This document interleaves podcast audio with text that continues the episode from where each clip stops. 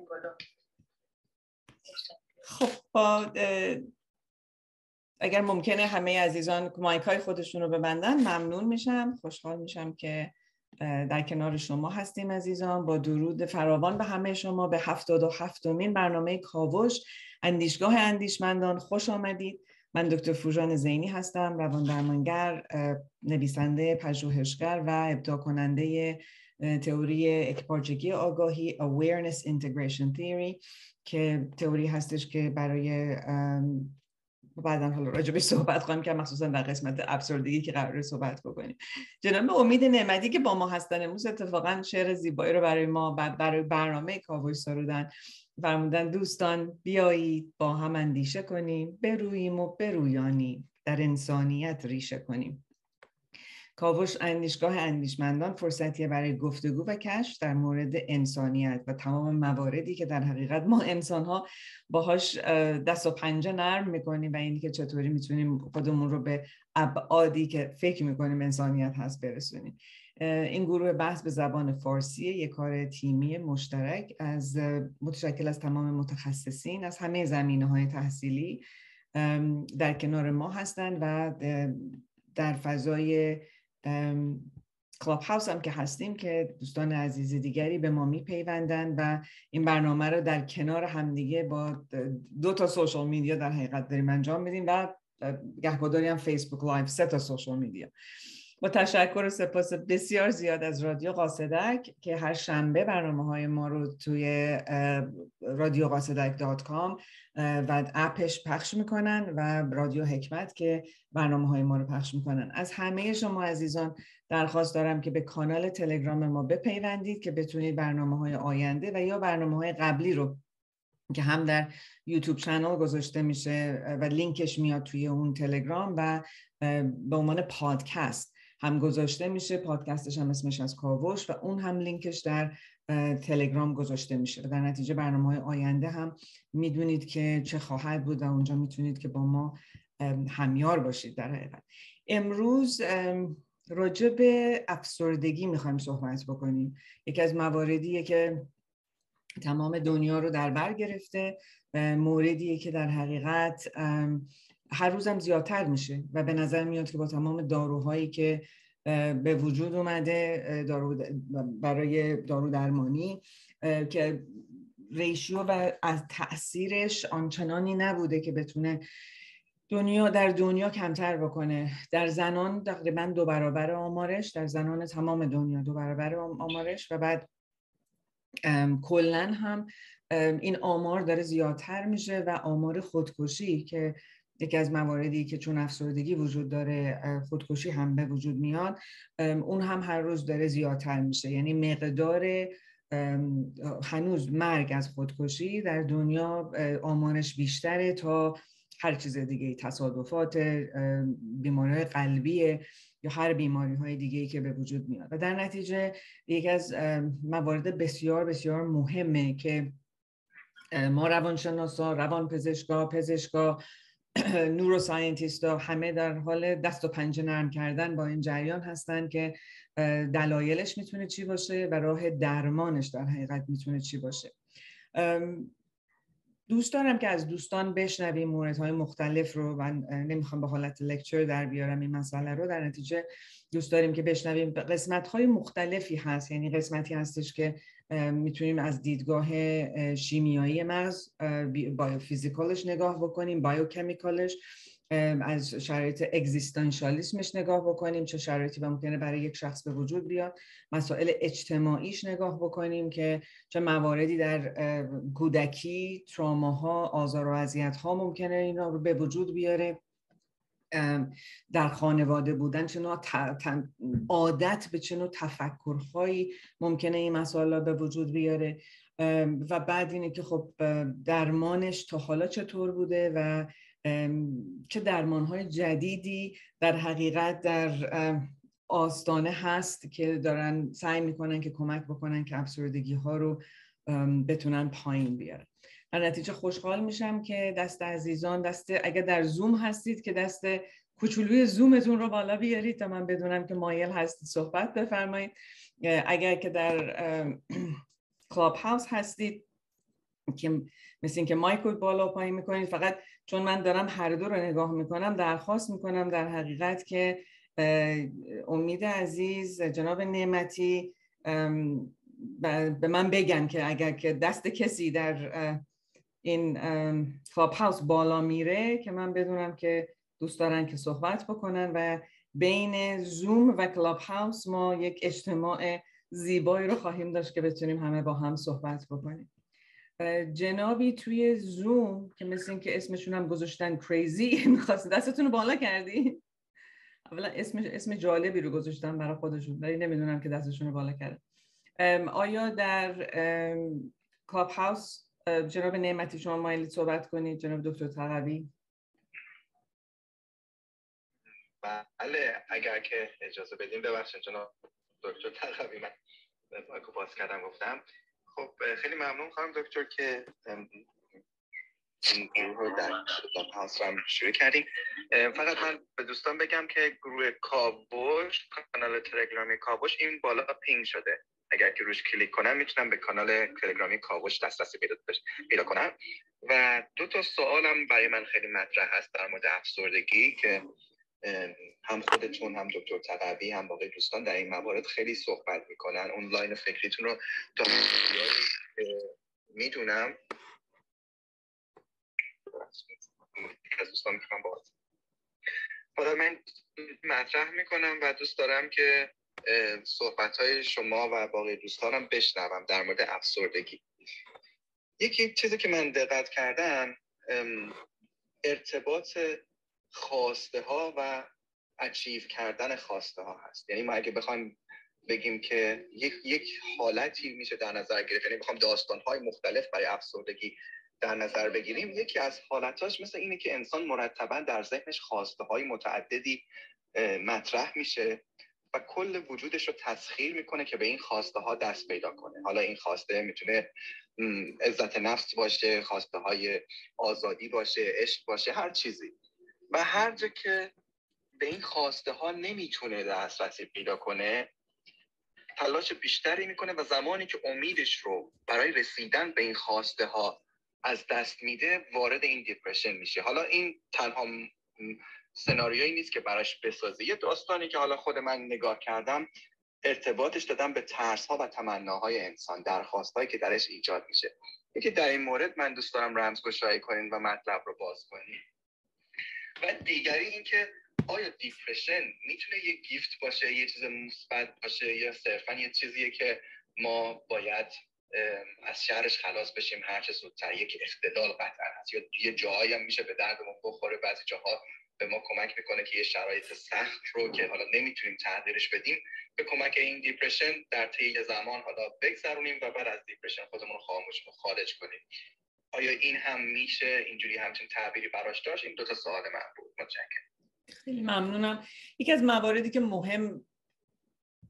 از مواردی که به نظر من مهمه تشخیص و تمیز دادن. وقتی ما میگیم افسردگی به حالت یه استیت، یعنی هم درش افکار وجود داره، هم احساسات وجود داره و هم رفتارهای گوناگون وجود داره. بعضی موقع اشخاص وقتی که فقط غمگین هستن، در سوگواری هستن، در احساس شرم هستن، ممکنه اون رو تصور داشته باشن که افسردگیه. افسردگی همه اینها رو در بر داره، یعنی یک مدل به خصوص فکر کردنه که همون که شما فرمودین توش امید اون شخص از مسائل از بین میره. در کنار احساسهای دیگه احساسهای ناتوانی وجود داره، ناامیدی و ناتوانی وجود داره و به خاطر همین هم هست که وخیمش خودش رو به عمل خودکشی میرسونه، چون اون شخص دیگه به یه جایی میرسه که فکر میکنه که هیچ چیزی فایده ای نداره. معمولا وقتی که DSM رو نگاه بکنین در بزرگسالان میگن حداقل 2 هفته و در نوجوانان 1 هفته این احساس و این افکار وجود داشته باشه، از نظر خورد و خوراک، از نظر خواب، از نظر اینی که میل داشته باشن به کلن هر چیزی رو که قبلا میل داشتن از بین میره.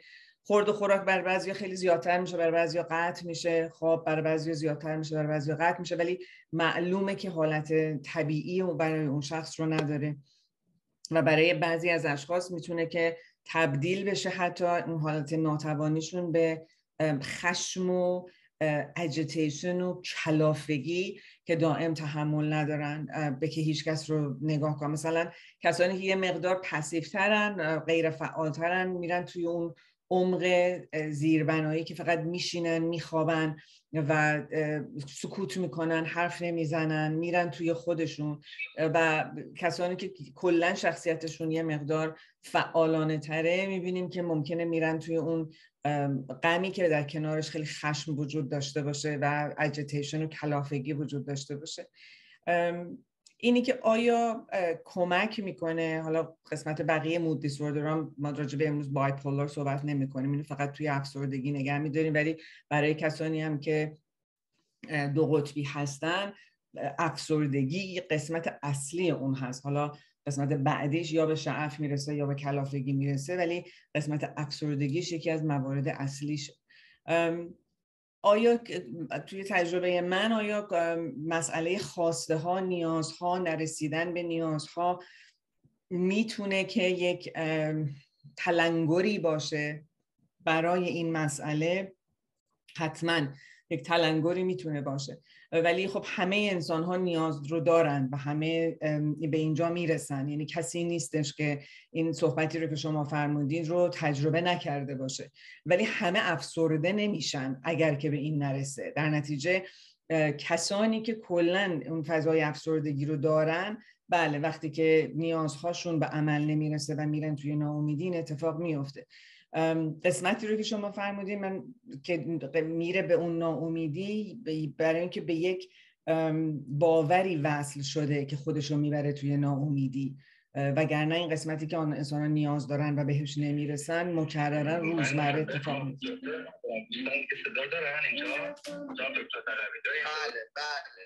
بله ما داریم.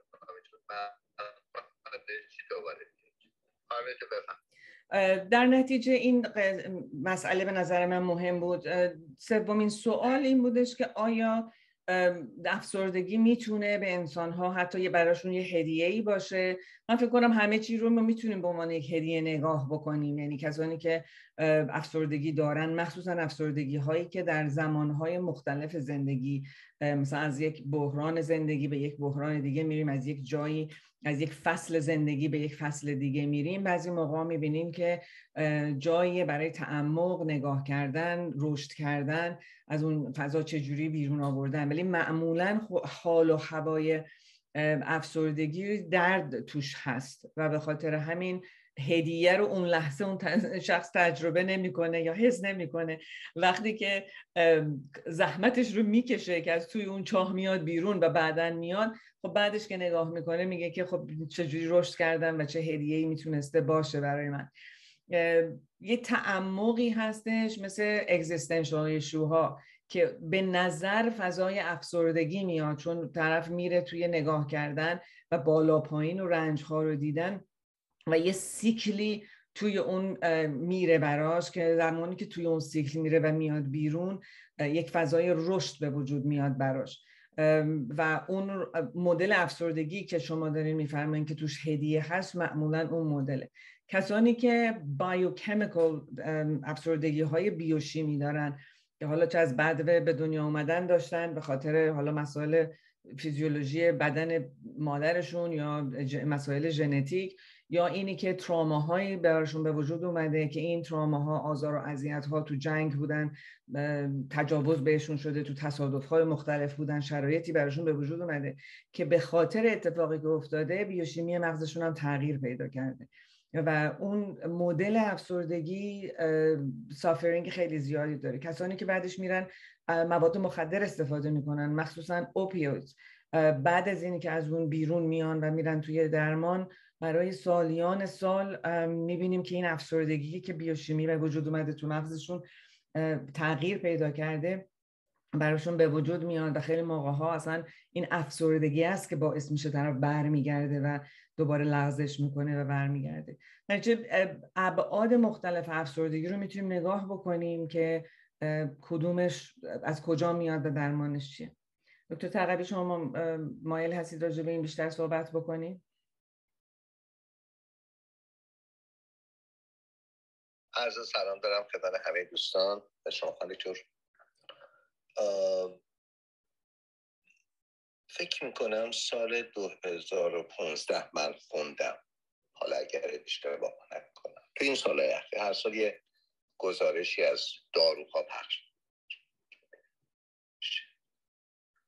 که داروهای اعصاب ششمین داروهای پرمصرف دنیا هستن، سایکیاتریک مدیکیشن، دارو درمانی روانپزشکی.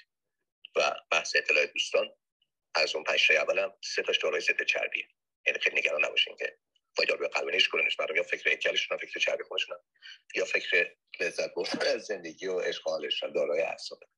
و توی داروهای اعصاب نمبر 1 انتی دیپرسنت مدیکیشن، داروهای ضد تحمیل شماره 1.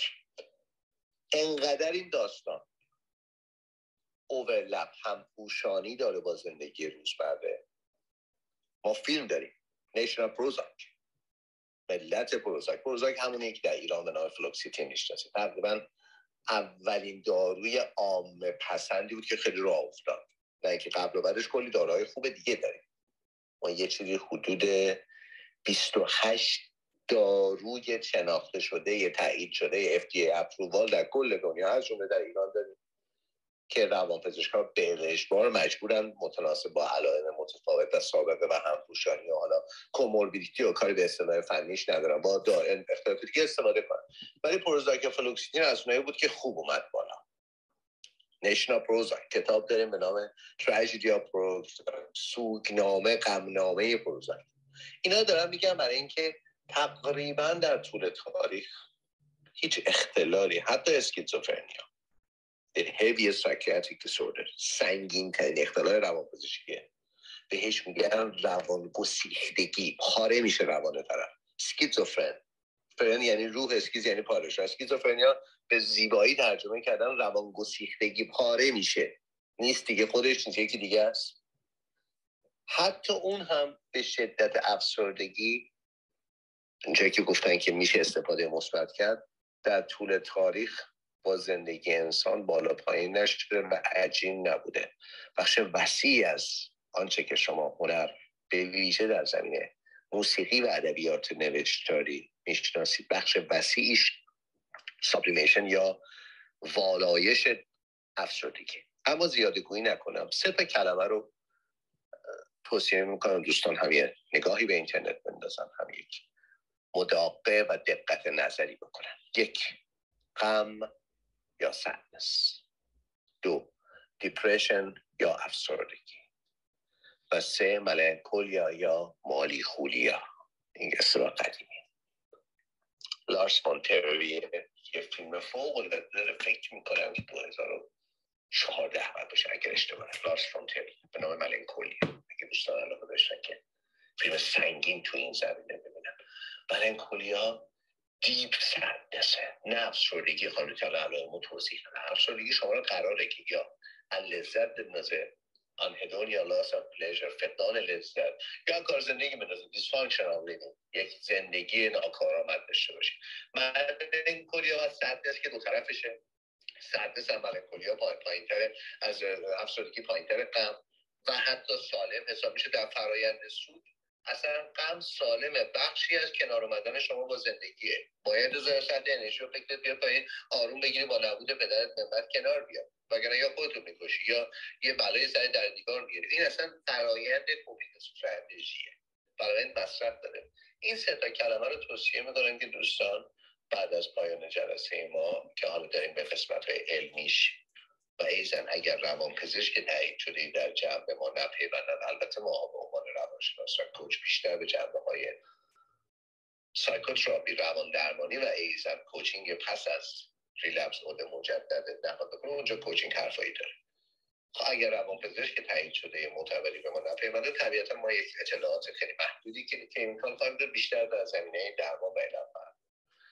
و توصیه میکنم که دوستان این 3 تا کلمه رو بعد از پایان جلسه نگاهی بهش بندازن، چون شاید مطالب بسیار جذابی ببینن که اگرچه اسمش دیپرشنه، ولی خدا قسمت کنه اون سبک دیپرشن رو به همه ما، چون بعضی قسمت‌هاش خیلی متفاوته. خیلی از رنج ها باعث زایش میشه، دقیقا مثل درد زایمان. مرسی خانم دکتر از این که به من مایک دادید. خواهش میکنم عزیزان در زوم اگر که دست کوچولوی زومتون رو بالا بیارین که من بدونم مایلید صحبت بکنید، و یا در کلاب هاوس راجع به افسردگی، دلایلش، درمانش، تجربیاتی که داشتین که بتونیم از همه شما عزیزان بهره ببریم. یکی از مواردی رو که معمولاً دلایلی که میگن به خاطر اینکه خانم‌ها در قسمت‌های مختلف دنیا 2 برابر تجربه افسردگی دارن، در ایران 4 برابر تجربه افسردگیشون بیشتره تا آقایون، که یک سری به خاطر شرایطی رو که در اجتماع دارن، فشارهایی که در اجتماع دارن، ناتوانی‌هایی که ممکنه به وجود بیاد، قدرت‌هایی که ندارن، در نتیجه احساس زور بهشون بیشتر میاد، و یه مقدارم تبدیل میشه به خود مسئله فیزیولوژی بدنشون و مسائل هورمونی و تغییر فازهای زندگی که برای اونها به وجود میاد، از نوجوانی به جوانی، به رول مادر شدن، دوباره رول مادر شدن تفکیک پیدا کردن، رولی که تصورشون اینه که در دنیا باید سوپر وومن باشن، هم باید کار بکنن، هم بهترین مادر، هم بهترین همسر، در همه رول ها باشن. و بعد از دوران یائسگی معمولا یه قسمت فیزیولوژی به خصوص خودشو داره، و بعد دوباره پیدا کردن خودشون زمانی که فیزیولوژی بدنشون تغییر پیدا کرده و جایگاه خودشون در زندگی. اینها قسمت‌های مقطع‌های مختلف زندگیه که باعث شده که بانوان تقریباً 2 برابر تجربه افسردگی رو بکنن تا آقایون در قسمت‌های مختلف دنیا. تا میگم در ایران 4 برابر این آمار نشون داده شده. من میتونم تمام 2 ساعت لکچر بدم اگه شما دستتون رو بالا نکنید. دکتر فریبا بفرمایید عزیزم. سلام عرض می‌کنم خدمت خانم دکتر فوژان، آقای دکتر تقوی و دوستان عزیز. من میخواستم در خصوص عوامل زمینه ساز افسردگی اشاراتی بکنم. البته در محضر استادان بزرگ خیلی کوچکتر از اونم، ولی خب دوست دارم که یه اشاره بکنم به یه سری از نکات. عوامل زمینه سازی که میتونه باعث استدراف شروع افسردگی و یا تشدید اون بشه، مشکلاتی هستش که میتونه از مسائل عاطفی حاصل بشه، مشکلات عاطفی که به اصطلاح سر راه ما قرار میگیره، مسائل تحصیلی، مشکلات تحصیلی، مرگ عزیزان و یا جدایی. اینها وقتی در زندگی پیش میاد، همه اینها میتونن به اصطلاح زمینه ساز افسردگی باشن. هر جا که بحث از انزایتی و بحث از استرس میشه، افراد باید به اصطلاح این آگاهی رو داشته باشن که ممکنه به سمت افسردگی پیش برن. حالا یه سری عوامل هست که به این مسائل دامن میزنه و در واقع باعث رزونانس میشه، به اونا رو تشدید میکنه. حالا مسائل ژنتیکی که در فرد وجود داره، مشکلاتی که در سبک به اصطلاح رشد اون وجود داشته، در سبک فرزند پروریشون وجود داشته، یا الگو برداری از والدین، مثلا در بچگی مادری داشته که افسرده بوده، پدری داشته که افسرده بوده، یا حتی اضطراب داشته. تمام اینها میتونه دامن بزنه به مسئله‌ای که الان در حال حاضر براش به وجود اومده. اینا دست به دست هم میدن و فرد رو به سمت افسرده شدن پیش میبره. اینه که همیشه باید آگاهی داشته باشیم. اگر دچار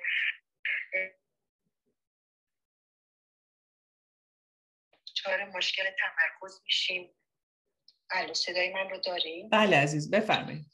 اگر دچار سستی میشیم، همش احساس خستگی میکنیم، انرژی نداریم، بی‌اشتهایی، بیخوابی، تمام اینها میتونه نشانه‌ای باشه از اینکه داریم به سمت افسرده شدن پیش میریم و یه پیش آگاهی در این زمینه هست. مرسی، متشکرم که به این وقت دادید دکتر. خیلی ممنونم، متشکرم از صحبتتون. بله، یه مقدار زیادی مواردی که در کودکی هم اتفاق میفته برای اشخاص کمک میکنه به اینی که کلن باورهای اون شخص ساخته بشه به مدلی که اون ناتوانی و ناامیدیه انگار جزو ملکه وجود طرف میشه و بعد اون خودش اصاره‌ای رو میذاره توی این نقش قالی، توی این بافتی که داره جلو میره که دیگه هر تجربه دیگه‌ای هم که بر اون داره اتفاق میفته از زیر اون فیلتر رد میشه و در نتیجه میبینیم که خیلی موقع‌ها یک نفر اون دیدگاه افسرده‌ای رو که برای خودش به وجود آورده توی زندگیش به خاطر شرایطی که وجود داشته جلو میره. شما توی DSM هم که نگاه میکنین، افسردگی یکی از اون بیماری‌های هستش که میگن آیا یک بار اتفاق افتاده، چند بار اتفاق افتاده، یا همیشه مکرره، یا اینی که وخیمه، یا اینی که مقطعیه. یه سری از مواردی که دکتر شما فرمودین که ممکنه مقطعی باشه، مثلا فرمودین مثلا یکی سوی از دست میدیم، قسمت سوگواریش هست، کارمون رو از دست میدیم. یکی از بزرگترین زمانهایی که یک شخص براش به وجود میاد افسردگی، زمانی که کارش رو از دست داره میده. مسائل مادی خیلی افسردگی به وجود میاره، ولی اینها میتونه که فضای مقطعی داشته باشه.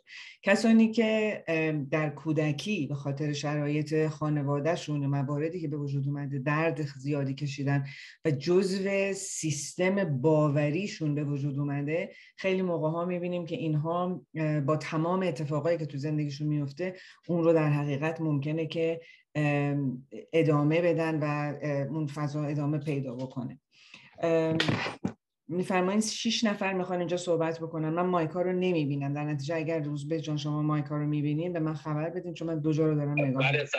سلام خانم دکتر عزیز و حضور عزیز. بله، از کسانی که من متوجه شدم، خانم دکتر سحر، اگه درست بگم کوچ سحر، بعد رامین هستن، بعد یه خانومی که ستاره دارن و من اسمشون رو نمیبینم و بقیه افراد، حالا بعدش میگم. خیلی خب، پس ما اول خانم سالومه هم از دوستان هستن، نظرات خوبی دارن ایشون هم اگر که باشه. پس من خانم سحر رو، کوچ سحر رو میگیرم. بعد از این طرف زوم هم جناب میلاد پورسلطان هستن.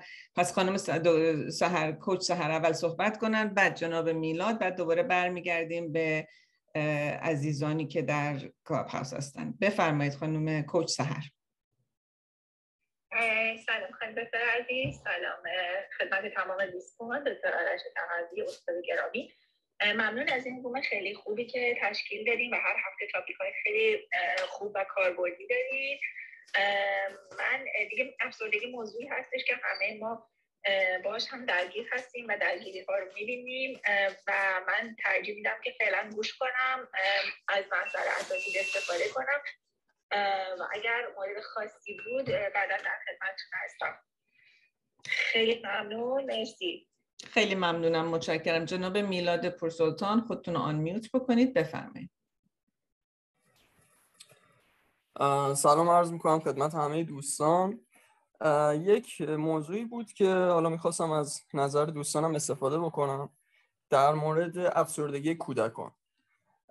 یه موردی بود که یه کودکی توی یکی از بیمارستان‌ها به دلیل مسمومیت آورده بودنش و مسمومیتش هم به دلیل خوردن خیلی زیاد شکلات بود و خب طبیعتا تشخیص اول مسمومیت بود، بعد که یه مقدار حساس‌تر شدن متوجه شدن که یک فردی داخل خانواده این فرد هست که بیماری قندی داره و این بچه متوجه شده که هر کسی که بیماری قندی داشته باشه ممکنه که بمیره و به خاطر این انقدر شکلات خورده که خودش هم بمیره، یعنی در واقع یک اقدام به خودکشی بود.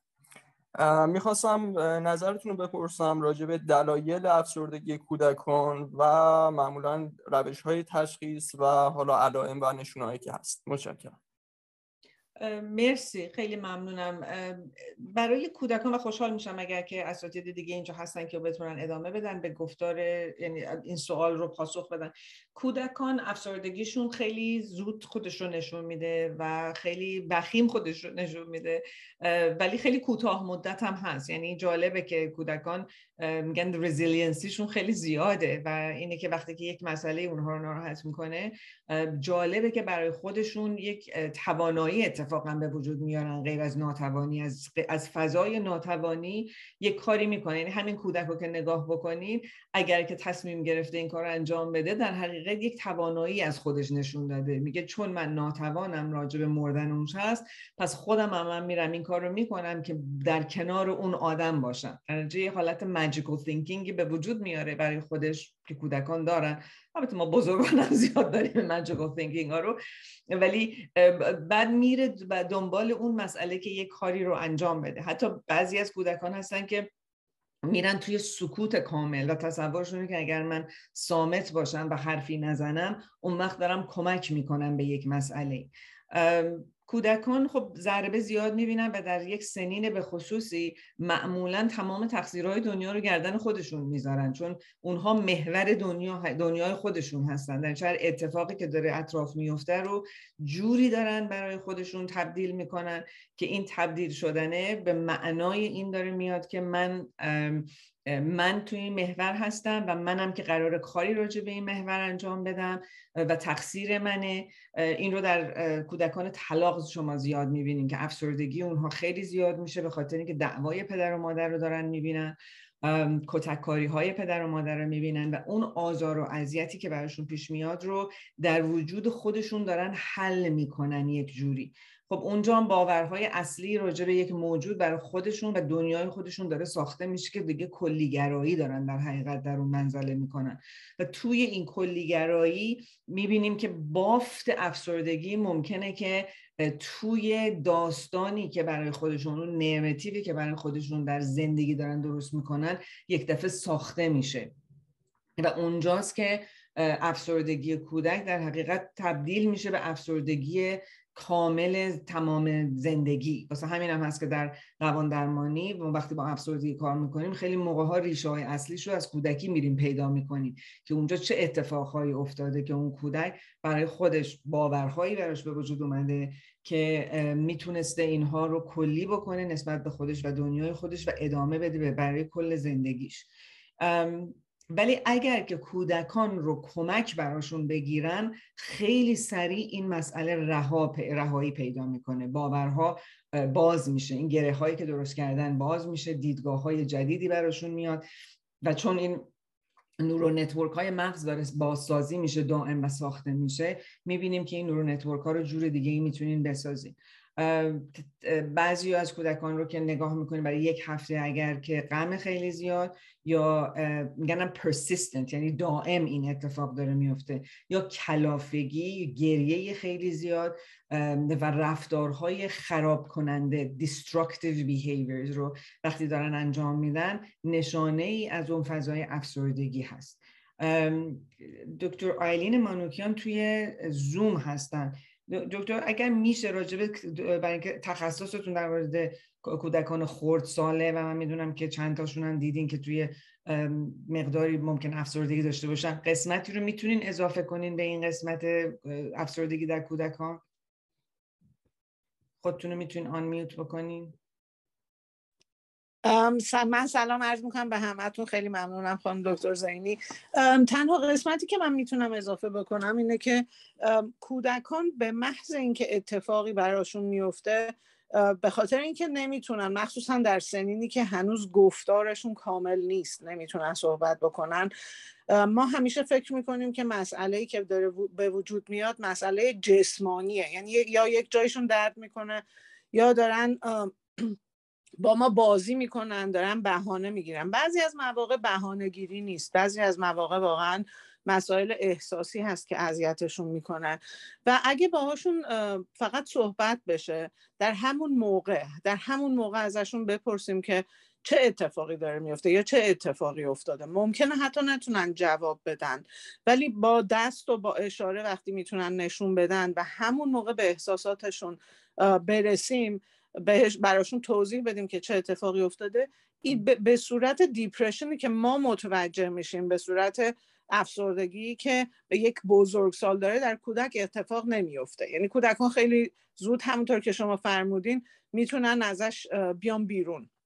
لحظه‌ای هست. در کودکان همه چیز در زمان حال داره اتفاق میفته. من در مورد کودکان خیلی خردسال دارم صحبت میکنم.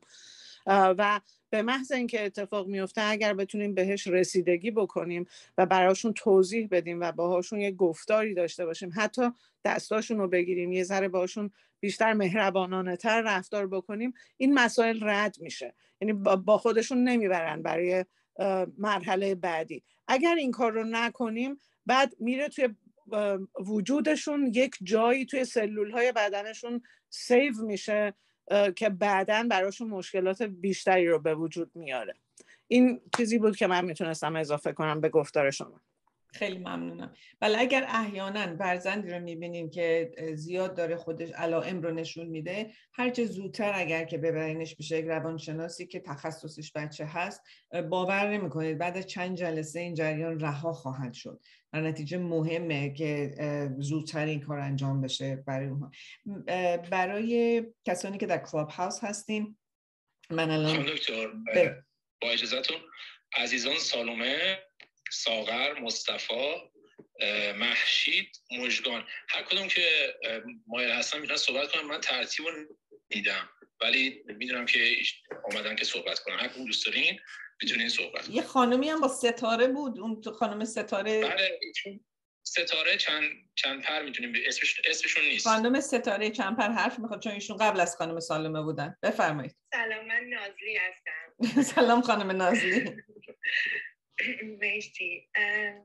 من سوالی که داشتم اینه که چون که تو مرور زمان آدم یاد میگیره، حتی میدونم داریم در مورد فعلا علائم حرف میزنیم، ولی با شناخت دکتر تقوی و یه سری یوتیوباشون رو نگاه کردن، من احساس میکنم که بعضی از ماها موقع افسردگی میگیریم، حتی یه سری کارها رو داریم، یعنی میدونیم، میفهمیم، داریم نگاه میکنیم، مثل کسی که دستشو بستن ولی داره نگاه میکنه که مثلا دارن یکی از مثلا برادر یا همسرشو مثلا ابیوز میکنن ولی دستاتو بستی.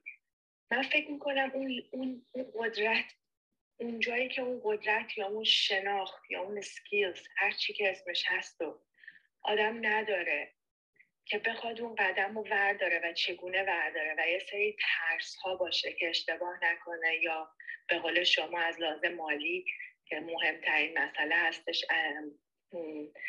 توی موقعیت سختی قرار نگیره. من فکر میکنم آیا این افسردگی و غم و عصبانیت، همه اینا من فکر میکنم میاد سراغ آدم. اصلا بازم این چیزیه که من تازه دارم تجربه میکنم و اگر که بشنوم که چجوری میشه این اوورکام کرد واقعا، چون تا وقتی که آدم توی 30 سالگیشه فکر میکنه دنیا رو میتونه فتح کنه، ولی وقتی که آدم به یه سنی میرسه بعد میبینه که باید یه ذره با سیاست‌تر یا رفتارش رو یه ذره باید کنترل کنه، عقله یه ذره بیشتر میشه. واقعا من اسماشو نمیدونم، فقط دارم خیلی عامیانه حرفای خودم رو میزنم.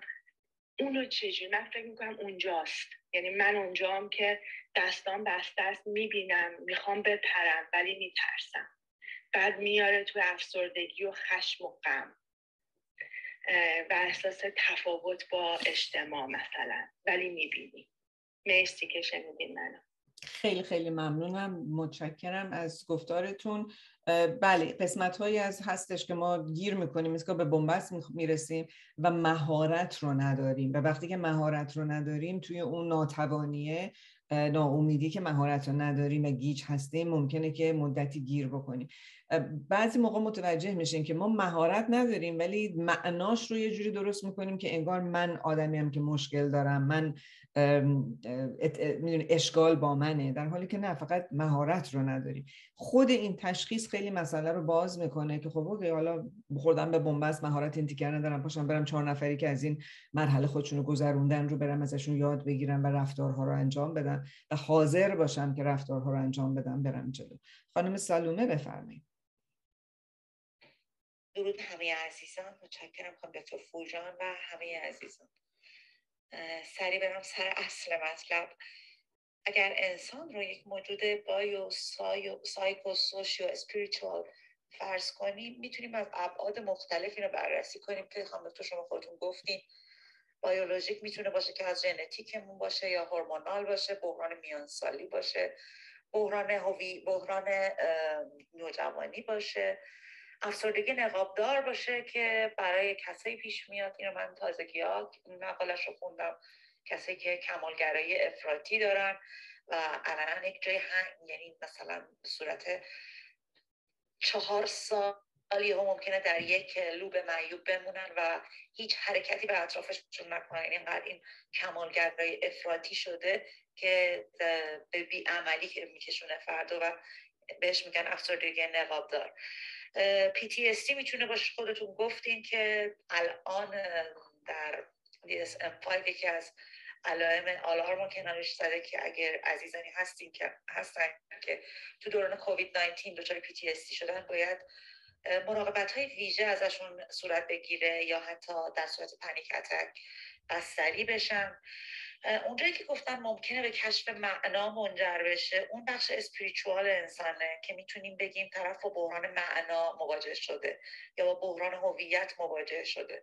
اونجاست که میتونیم بگیم آمادگی یک فصل جدیدی از زندگیه، شاید طرف یک چند سالی افسردگی رو سپری کنه، بعد اون حالت تسعید بیاد بیرون و یک اون معنی که خودش میخواد رو پیدا کنه. یه افسردگی داریم، افسردگی اجتماعی که من تو ایران خیلی این رو میبینم که نوعی درماندگی آموخته شده، همون نظریه سلیگمن رو میگه، اینطوری که با شکست‌های متمادی و متعدد در جامعه دیگه احساس میکنن امکان ارتقا و پیشرفت براشون وجود نداره دیگه. حالا حتی اگر هم شرایط مهیا باشه برای قدمی جدید، طرف دیگه عملی بر انجام نمیده و اسمش هست درماندگی خودآموخته که بعد از اون سلیگمن کتابی نوشت به نام خوشبینی خودآموخته. کسانی که یاد گرفتن در نقش قربانی بمونن، اصلا از این نقش قربانی بودن و ادای افسردگی در آوردن، این ماسک افسرده بودن و زدن کس به اقتدار میکنن. این عزیزان هم به نوعی در طیف افسردگی گنجونده میشن. اما افسردگی هایی که ناشی از اختلالات دیگره که میدونم اینجا جاش نیست و یا سوء مصرف مواد، یکی این خیلی میتونه افسردگی هایی باشه که خب باید بهش توجه بشه، یکی PTSD، یکی هم افسردگی های اجتماعی. یک فوبیای جدید در طی کووید 19 اضافه شده به فوبیاها به نام کرونوفوبیا. کرونوفوبیا هم جزو افسردگی، یعنی علائمش افسردگی شدیده، به طور که طرف علائم افسردگی رو نشون میده، به خاطر اینکه افسردگی و اضطراب با هم البته نمیتونه از خونه خارج بشه و این جدیدترین فوبیایی که به DSM-5 اضافه شده، کرونوفوبیا. متشکرم، ممنون که من شنیدید. خیلی خیلی متشکرم از گفتارتون. داشتین صحبت میکردین، یاد یک عزیزی افتادم که حتی اومده بود که روانشناسی که از این قسمت افسردگی اجتماعی حتی بیاد بیرون، ولی به خودش که افسردگی درونش داشت کامل میشد. ولی جالب بودش که طبق گفته خود شما تجربهشون بود که اگر من در اجتماعی که هستم این گونه نباشم، بعد دیگه از کل قبیلم طرد میشم و بعد مورد شروع میکنن با من دعوا کردن و حتی مسخره کردن که اگر من حالا خوشحال باشم پس آدم سطحی هستم، پس نمیفهمم، پس درک ندارم. چون هر کسی که فهم داشته باشه و عمق داشته باشه حتما باید افسرده باشه و اون فضای شرقی غمگین میدونین ژان پل سارتر رو داشته باشه، یعنی اینی که عمق در فضای دردها رو فقط نگاه کردنه. من چه وقتی که اینو گفتین یاد این مخمسه هم افتادم که کسی هم که دلش میخواد اتفاقا از اون بیاد بیرون در یک مخمسه دیگه در حقیقت گیر میکنه و ممکنه که خودش رو تو اون فضا نگه داره، چون همونطور که شما فهمیدین دلایل دیگه ای رو داره برای بهبود خودش توی اون شرایط پیدا میکنه. مرسی. خانم ساغر در کلاب هاوس. خانم ساغر،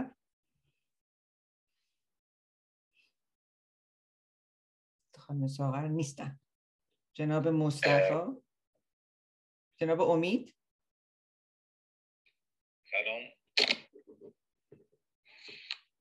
سلام امید جان، صحبت کنید. روزتون بخیر. سلام. تمام توضیحاتی که شما عزیزان دادید همه بسیار جامع و کامل بود و جای حرفی نیست که من بخوام بیشتر حرف بزنم، اما یه چند تا مسئله بود این که برای من اینجوری تعریف شده که ریشه افسردگی، خب بعضی برای من چیزی که خوندم قبل از تولد هم میتواند باشد و در دوران کودکی، یعنی سیر اتفاقاتی که طرف توی دوران کودکی براش افتاده و اینکه مرور زمان، یعنی ما بعضی وقتا افسردگیمون به خاطر ریستمونه دیگه، تجربیاتی که در مرور زمان داریم. من صدا ندارم، الان صدا نمیاد؟ چرا، صدای شما میاد عزیز، بفرمایید. بله، و سیر مرور زمانی که چون به خاطر زیست ماست و اون تجربیاتی که ما در مرور زمان داریم باعث میشه که یه سری افسردگی رو با خودمون بیاریم و در اون زمان آنی که ما درش هستیم متوجه اون نشیم و در بعدها بروز پیدا کنه. این یه چیزی بود که برای من هست. اما یه چیزی که کمتر آرام من اینجام دقت کردم، راجبش صحبت کردیم، یه سری چیزایی که ما درش هستیم و مثل تجربات تلخی که برامون روز در طول روز یا طول سال یا طول زیستمون پیش میاد و در ما ریشه میکنه، مثل نرسیدن به آرزوها، نرسیدن به شغل مورد علاقه، وفات دوستان و یا یه تجربات تلخی که هست. اما این چیزی که کمتر راجبش صحبت شد یه نوع افسردگی که خودمون درش دخیل نیستیم، مثل افسردگی که ریشه ژنی داره در ما و به قبل از تولد برمیگرده، یعنی نسبت در پدر و مادر ما وجود داشته و خودمون قربانی هستیم. همچین تعریفی برای من هست. خب اینجا از خانم دکتر یا دیگر دوستان سوالم اینه، این راه آیا این مدل افسردگی راه درمانش چیه و آیا پارادوکس‌های شخصیتی که برامون به وجود میاد، مثلا من خودم تا همین الانشم شاید پارادوکس شخصیتی نسبت به آینده خودم رو دارم، یعنی هنوز که 28 سالمه دقیقا نمیدونم چی میخوام. این هم من برای جواب خودم بود که این هم ریشه افسردگی داره و شاید در بعضی از دوستان خیلی مهم. من یه پاسخ کوتاه میدم و دکتر تقوی و اساتید دیگه راجع به صحبت بکنن. افسردگی ژنتیک رو بله، از جزو اون اولیاش من گفتم، افسردگی ژنتیک بسیار مشخص هستش که وقتی که در خانواده‌ای دارین بزرگ میشین که هر دو ژن رو داشتن، یا پدر یا مادر، و دو اینی که خب الان تحقیقات هم نشون داده که وقتی که در جنین مادر هستیم و مادر افسرده هست، به هر صورت تشکیل اون بیوشیمی کودک و بچه از اون داره تشکیل میشه و در نتیجه حساس‌تره و نوروترانسمیترش حالت افسردگی رو میگیره و اون بیشتر از هر چیزی قاعدتاً با دارودرمانی های مختلف. الان سیستم های جدیدی داره میاد مثل TMS که Transcranial Magnetic Stimulation هست، شوک‌های الکتریکی بود که الان خیلی خیلی دقیق تر شده. اون موقع کل این فرانتال کورتکس رو شوک الکتریکی میدادن، الان خیلی با برین مپینگ تونستن دقت بکنن اینه که کدوم قسمت‌های به خصوص رو شوک الکتریکی میدن که اگر قسمتی از مغز اون گیرایی رو نداره و یا کمتر داره کارایی داره، با این شوک‌های الکتریکی اون قسمت رو شروع میکنن تحریک کردن که خودش شروع کنه نوروترانسمیترهای جدیدی بسازه. پس اون شوک الکتریکیه، یکی هم که تقریبا ستیمیلیشن با مگنتیکه. پس این دوتا الان وجود داره. کارهای دیگه‌ای که دارن الان توی جان هاپکینز، برکلی، اینستیتوت و مپ دارن انجام میدن، بیشتر راجع به استفاده از سایکدلیک هاست که با سایکدلیک ها مثل سیلوسایبن، کتامین، آیواسکا، MDMA دارن سعی میکنن که کاری رو انجام بدن که نورون نتورک های مغز دوباره خودشون رو بازسازی بکنن و برای کسانی که تو جنگ بودن که برین اینجوری گرفتن و بعد از اون دیگه مغز خودش رو نتونسته بازسازی بکنه، دارن با MDMA کمک میکنن که اونها رو درست کنن. یعنی در حقیقت پاسخ من به شما اینه که کسانی که ژنتیکلی یا بایوکمیکلی این اتفاق افتاده قاعدتاً حتماً کمک از داروها یا تکنیک‌های جدیدی که داره به وجود میاد که شبکه‌های مغز رو تغییر بده رو حتما باید استفاده بشه. در کنار همه اینها رواندرمانی خیلی مهمه، چون کسانی که با این سیستم و بیوشیمی به وجود بزرگ شدن قاعدتاً یادگیری اینی که با احساس خودشون چیکار کنن، چجوری احساساتشون رو رگولیت کنن، بالانس بکنن، چجوری مهارت‌های جدید در ارتباطات رو پیدا بکنن رو هم نداشتن. در نتیجه روان درمانی خیلی کمک میکنه به اینی که باورها رو تطبیق بده، تغییر بده و بتونه که اون شخص رو آماده بکنه برای مهارت ساختن زندگی و بره جلو. این دوتا در کنار هم خیلی خیلی کارایی داره. دکتر تقوی، شما راجع به این مسئله به نظرم میاد که داشتین مایک میزدین، بفرمایید. بله، یه قسمت داستان خوب دقیقاً قسمت دوم رو شما گفتیم. واسه من به امید عزیز بگم که ببین، ما محکوم ژنتیک نیستیم، اسیر ژنتیک نیستیم.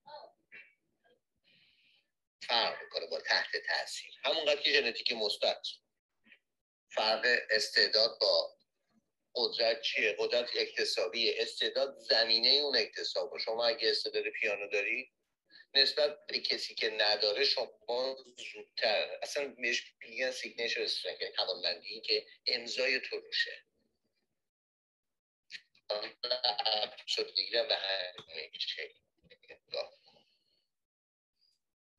مرسی، صداتون داره قطع میشه. این داستان فقط مراقب باشه که ما اگر روشش کنیم.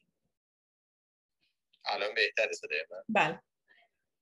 اگرچه ما محدوده توانمندی ها ژنتیک مشخص میکنه ولی محبتاش مشخص نمیکنه. محدوده دور میزه، محبته روی میزه. اگه شما لیوانتو گذاشی بیرون میز، پرت میشه پایین، میشکنه.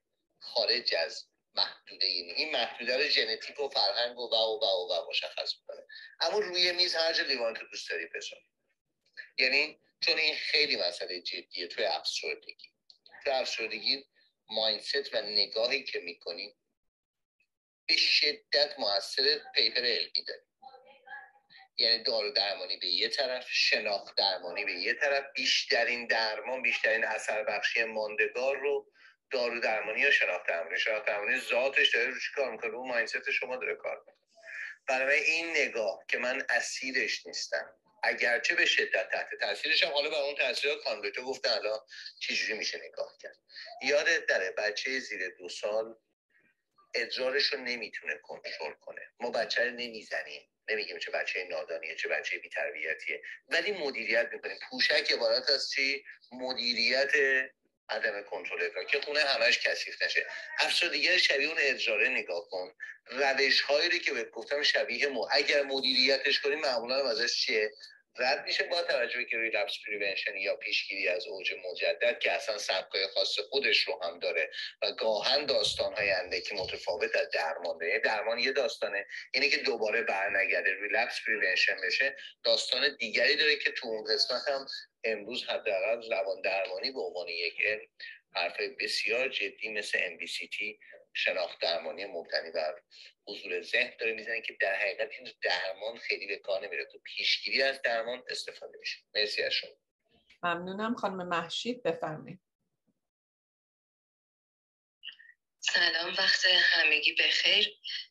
ممنونم ازتون. من یه نکته‌ای داشتم راجع به قسمت در واقع اول صحبت شما که فرمودید به افسردگی به چشم یک موهبت یا نعمت میشه نگاه کرد.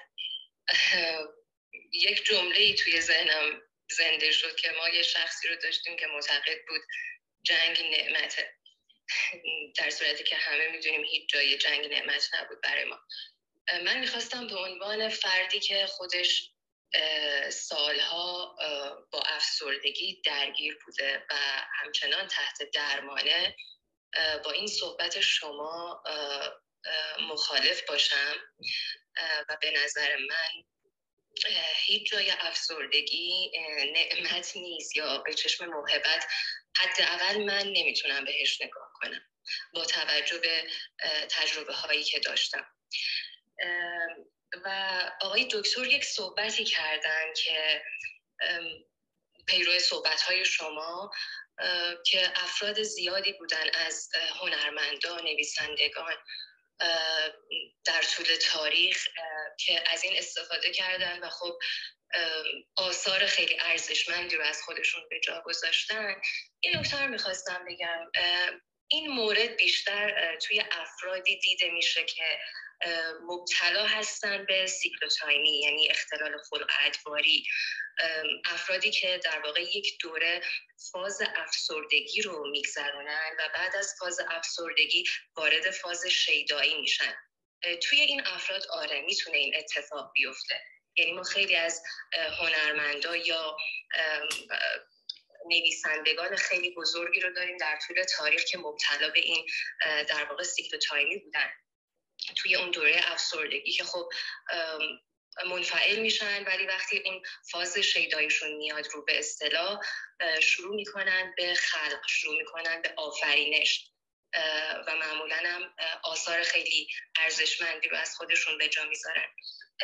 میخواستم این نکته رو بگم که شاید برای افرادی که اینجا باشن، حالا این صحبت‌ها رو بشنون، این کژفهمی پیش بیاد که حالا منی که افسردگی بهش مبتلا هستم یا افراد نزدیک هم بهش مبتلا هستن، خب حالا بیایم اینو آره به چشم حالا یک گیفت بهش نگاه کنیم و اون فرد باعث بشه که حالا این کژفهمی نره سراغ درمان و حالا اون درمانش رو به تعویق بندازه. من فقط خواستم این نکته رو بگم، وگرنه که گفتنی ها رو شما بزرگواران لطف کردید گفتید. ممنون از وقتی که دادید به من. مرسی محشید جان.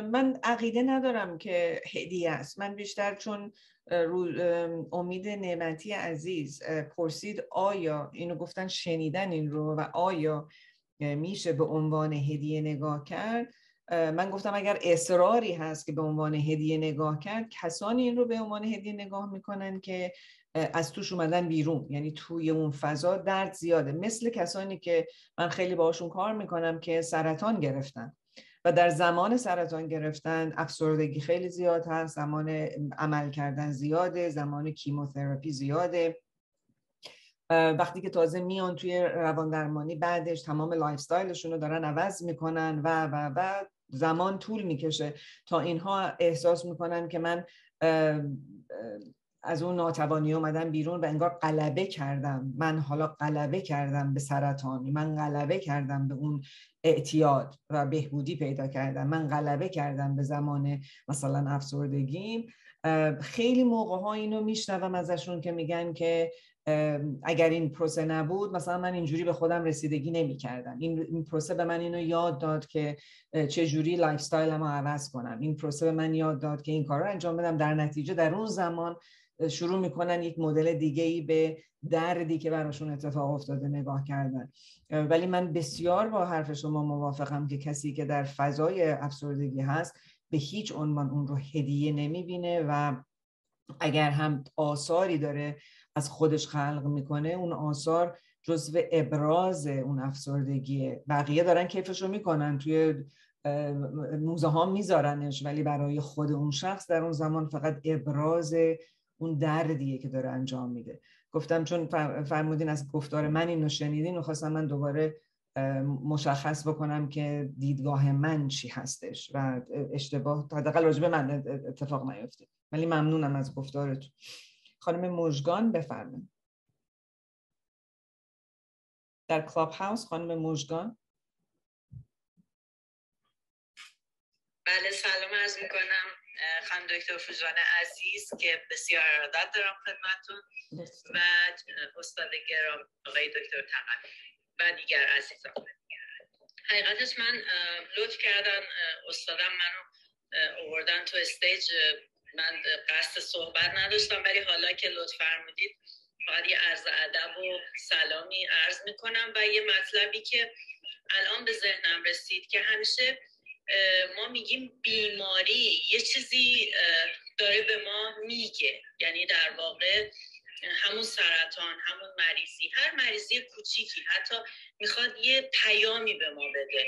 بیماری ها به ما پیام میدن که یا به خودت توجه کن یا از خودت غافل شدی، یا حالا میتونه موهبتش این باشه که ما پیامش رو بگیریم که مثلا افسردگی داره به ما میگه که تو زیاد در خودت فرو رفتی، غم دورته، یه ذره بیا بیرون، بیا هر بیماری دیگه، سرطان داره یه چیزای دیگه‌ای به ما نشون بده که میگه، یاد میده که ما در واقع به خودمون توجه کنیم.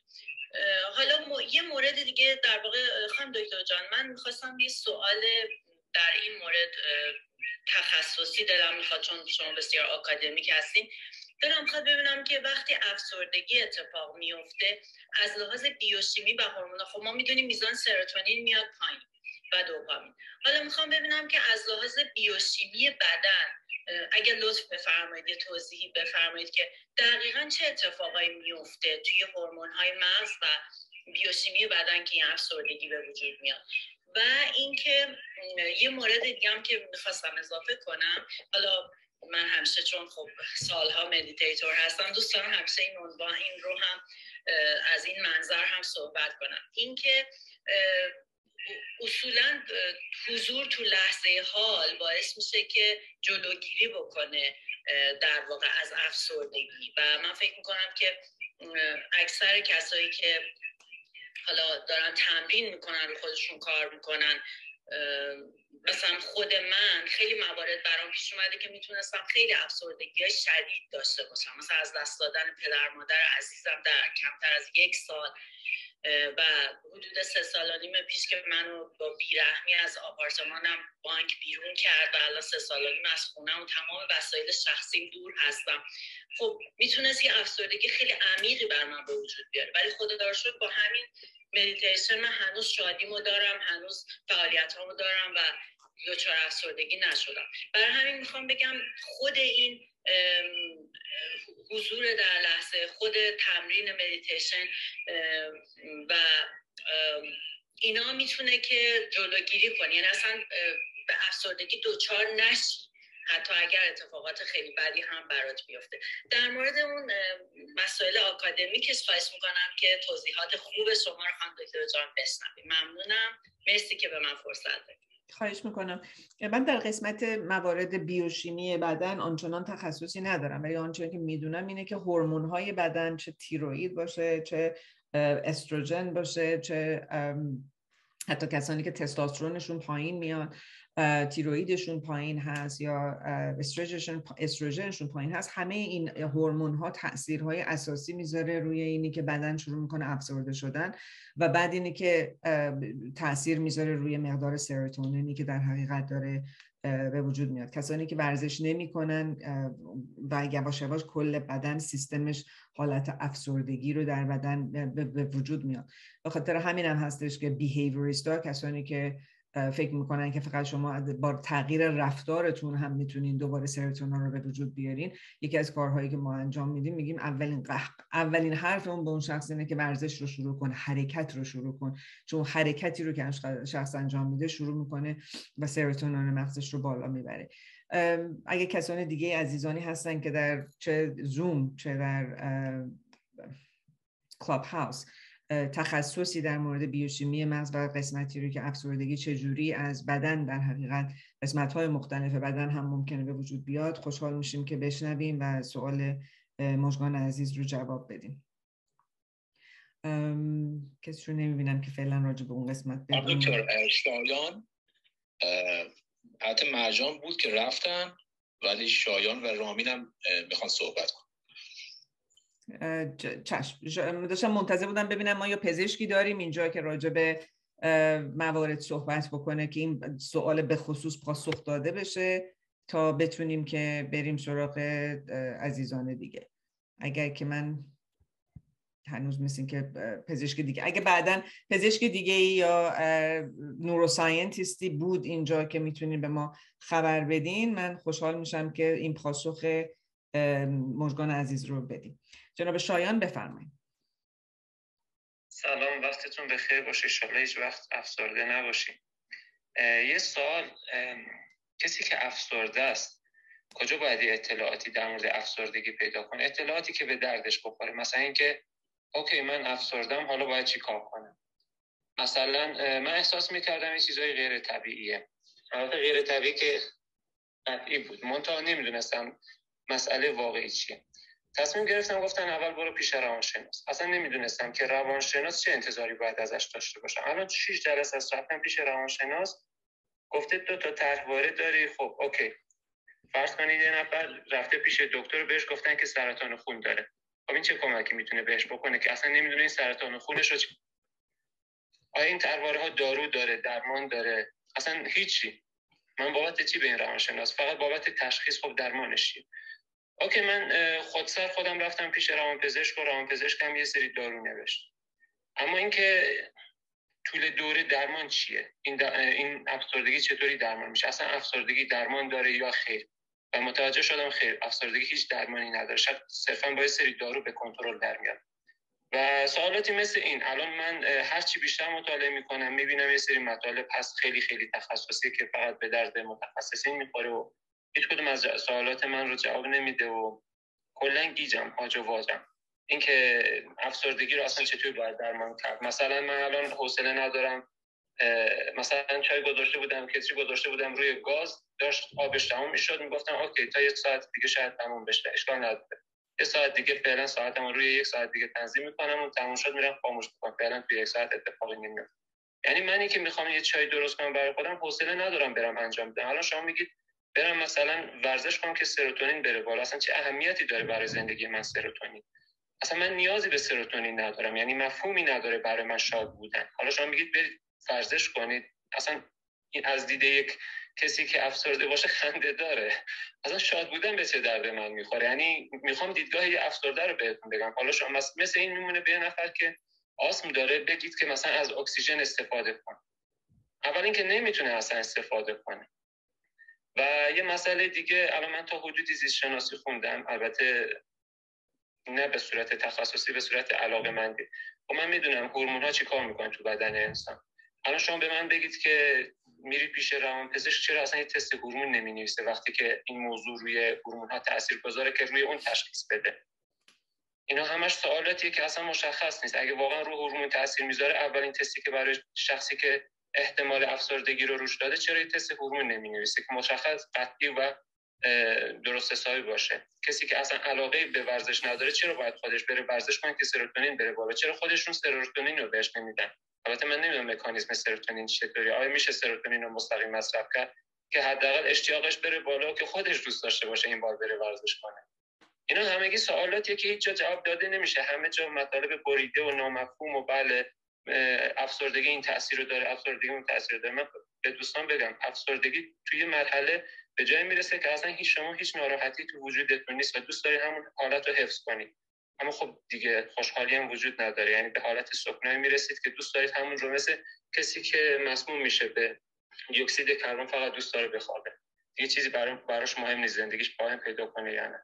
مرسی، روشن کنید ما رو، یک کتابی، یک مجموعه ویدیویی، چیزی، حداقل لینک اینجا بذارید ما بدونیم با چه طرفی، ما چطوری باید این مکانیزم رو به پایان برسونیم. ما بعد من اگه اراده کنم خیلی سخت کوش باشم کی میتونم رهایی پیدا کنم؟ مثلا میشه تاریخی گذاشت براش یا نه؟ مرسی. خیلی ممنونم از سوالاتتون و خیلی ممنون از اینه که این رو به این زیبایی توضیح دادید و دقیقاً از اون موقع‌ها تجربه‌ایه که من با مراجعین دارم که در دفتر نشستیم و هر کدوم از شاید ایده هایی رو که من بهشون میدم و همون حرفی که شما میزنید که چرا بکنم، what's the point چرا این کار رو بکنم، چه فایده ای داره. یکی از میگن هالمارک های افسردگیه و پاسخ هایی که افسردگی معمولا میده. خیلی کوتاه من الان دوباره برمیگردم چند تا مورد رو میگم، ولی چشم، من فکر میکنم این مسئله بسیار مهمیه که دارین شما صحبت میکنین. الان توی Society of Brain Mapping که ما هستیم بسیاری از نوروساینتیست‌ها و متخصصین الان صحبت بر اینه که اتفاقاً وقتی که شما میرین پیش پزشک داخلی، هر کسی که داره میره پیش پزشک داخلی، یک سری سوال‌ها اونجا باید باشه و یک سری تست‌ها باید باشه که همونقدر که تست چه میدونم ادرار و خون رو دارن میگیرن، ادرار و خون و مدفوع، هر کی لطفاً مایکاتون رو ببندید، میگیرن. مهم میشه که یک دونه تست هایی هم باشه که اسکن مغز رو بگیرن و ببینن که اون موارد مغز چه اتفاقی داره میفته، چه نسبت به اون بتونن دارو درمانی رو انجام بدن. هرچند وقتی که میریم پیش روانپزشکتون فقط گسینگ گیم نیستش که حالا اینو بخور، دو هفته دیگه بیا ببینیم چه اتفاقی میفته، حالا اینو بخور، حالا سه هفته دیگه ببینیم چه اتفاقی میفته، و اون خب کمک میکنه خیلی موقع حتی برای اینی که چجوری داروها رو درست بکنن و به کدوم قسمت مغز داره کمک میکنه این داروها. الان این یه پروژه‌ایه که حداقل داره یه عالمه تحقیق روش نوشته میشه، درخواست میشه، اون دیگه میره به سری ممالکی که آیا میتونن اینو آماده بکنن، اینو تست ها رو به مقدار ارزونتر که بتونن برای پزشکا بذارن و برای اشخاص بذارن که بره اون یک سری مواردی که در آینده داریم نگاه بهش میکنیم که چجوری اون رو به وجود بیارن که به قول شما راه اولش که آدم ها میرن کجا میتونه باشه. قسمتی رو که پیش روانپزشک میریم به هر صورت دارو درمانی معمولاً برای اشخاص بین 6 ماه تا مینیمم 6 ماه تا 2 سال طول میکشه که بیوشیمی مغز رو تغییر بده و دقیقاً همون داروهاست که سروتونین رو بالا میبره یا پایین میبره یا دوپامین رو بالا میبره نسبت به اون قسمت مغزی که اکتیو هست یا نیست. در حقیقت اونها دارن نگاه میکنن. کار دارودرمانی کار متفاوتیه، در حقیقت نگاه میشه به اینه که چه ماده‌ای کمه و اون دارویی رو به شما میدن که اون ماده رو برگردونه سر جاش. اینی که میفرمایید چرا روانپزشکا هورمون‌ها رو چک نمی‌کنن، بسیار حرفتون درسته، کاش می‌کردن، چون این تخصص‌ها قاعدتاً بعد از فضای پزشک داخلی اول بره جلو و هورمون‌ها چک بشه. ولی متأسفانه مایکاتون رو ببندید لطفاً. اونجاست که من فکر میکنم که درست میفهمن که مقدار زیادی این شبکه ها در اون جایگاهی نیستن که کارشون انجام بدن. توی دفتر ماها چک میکنیم چون ابعاد مختلف رو داریم نگاه میکنیم در زندگی طرف. وقتی که یک سری موارد نگاه میکنیم که در زندگی ممکنه مسائلی که داره اونو به افسردگی میرسونه، پس اونا رو میشینیم نگاه کردن روش و مهارت بهش میدیم. اگر هم موارد زندگی هست ولی باورهای خصوصیشه، باورهای خصوصی رو تغییر میدیم. اگه میبینیم که نه موارد به خصوصی نیست، باورهام نیست، ولی سیری که بوده توی اون شخص مورد شیمیایی داره، پس روانپزشک میتونه در کنار رواندرمانی کمک بکنه. معمولا سیر طبیعی روی افسردگی کار کردن میگن بین 6 ماه تا 2 سال هستش توی مسیری که دارین میرین. ولی شده که با Cognitive Therapy، با تئوری که خودم هم به وجود آوردم، یک پارچگی آگاهی، ماها در حدود به فاصله 10 جلسه هم افسردگی هایی که میتونین بگین یا باوریه یا موضعیه، زمانیه، به یک جایی هستش که مقطعی هستش رو تونستن اون اشخاص ازش رهایی پیدا بکنن و باورهای خودشون رو تغییر بدن در حقیقت. و از نظر درمان اگر بخوایم صحبت بکنیم، گفتم درمان‌های دارو درمانیه، روان درمانیه و اون Transcranial Magnetic Stimulation، Electrical Stimulation و الان هم آخرین ریسرچ هایی که داره میشه روی سایکادلیک هاست که اون هم در فضای تراپیوتیک، نه که تو مهمونی نشستین ماشروم بخورین، نه، در فضای به خصوص تراپیوتیک، دوسای به خصوص تراپیوتیکه که دارن نگاه میکنن که ببینن چجوری نورون نتورک ها میره. این نوع درمانشه. حالا قسمتی رو که شما فرمودید، بله، کسی که حاضر نیست تکون بخوره وقتی میاد یه نفر بهش میگه ورزش کن، ممکنه اول خنده‌دار باشه براش، ولی زمانی که با هم تکنیک‌هایی رو درست میکنیم که از 10 دقیقه شروع بشه، از 5 دقیقه شروع بشه و بعد این بدن شروع میکنه خودش تحرک پیدا کردن رو من هر روزه دارم انجام میدم با اشخاص و آروم آروم اون شخص رو دوباره برمیگردونه به جایی که سیستم بدنش رو بالانس بکنه. ما توی کلاب هاوس رامین رو داریم، توی زوم جناب امان الله قهرمان رو داریم. من مدت زیادی که امان دستت بالا هست، اگه بفرمایید که امان عزیز شما بفرمایید. خانم مهسا هم هستن بعدش. آن میوت کنین خودتون رو. اما خیلی ممنون. سلام به همه عزیزان هر جای دنیا که هستین. خانومی قبل از این آقای آخری صحبت کردن که گفتن مدیتیشن میکنن و مدیتیشن باعث شده که افسرده نشن.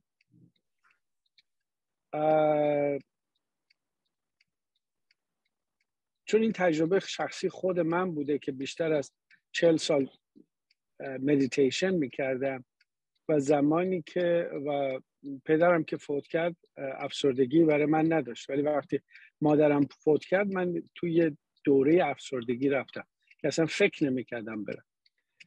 نکته‌ای که هستش اینه که ما نمیدونیم چه برخوردی با از دست دادن ممکنه برامون پیش بیاد. به همین دلیل این که بیایم به عنوان یک فکت، به عنوان یک چیز خیلی ثابت شده بگیم که اگر مدیتیشن بکنیم شما دیپرس نمیشید. That's not true.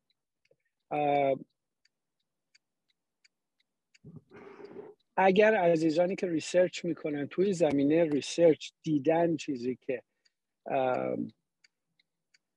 از پریونشن کمک میکنه ممنون میشم به من بگین که منم یاد بگیرم. در ضمن نکته‌ای که هستش اینه که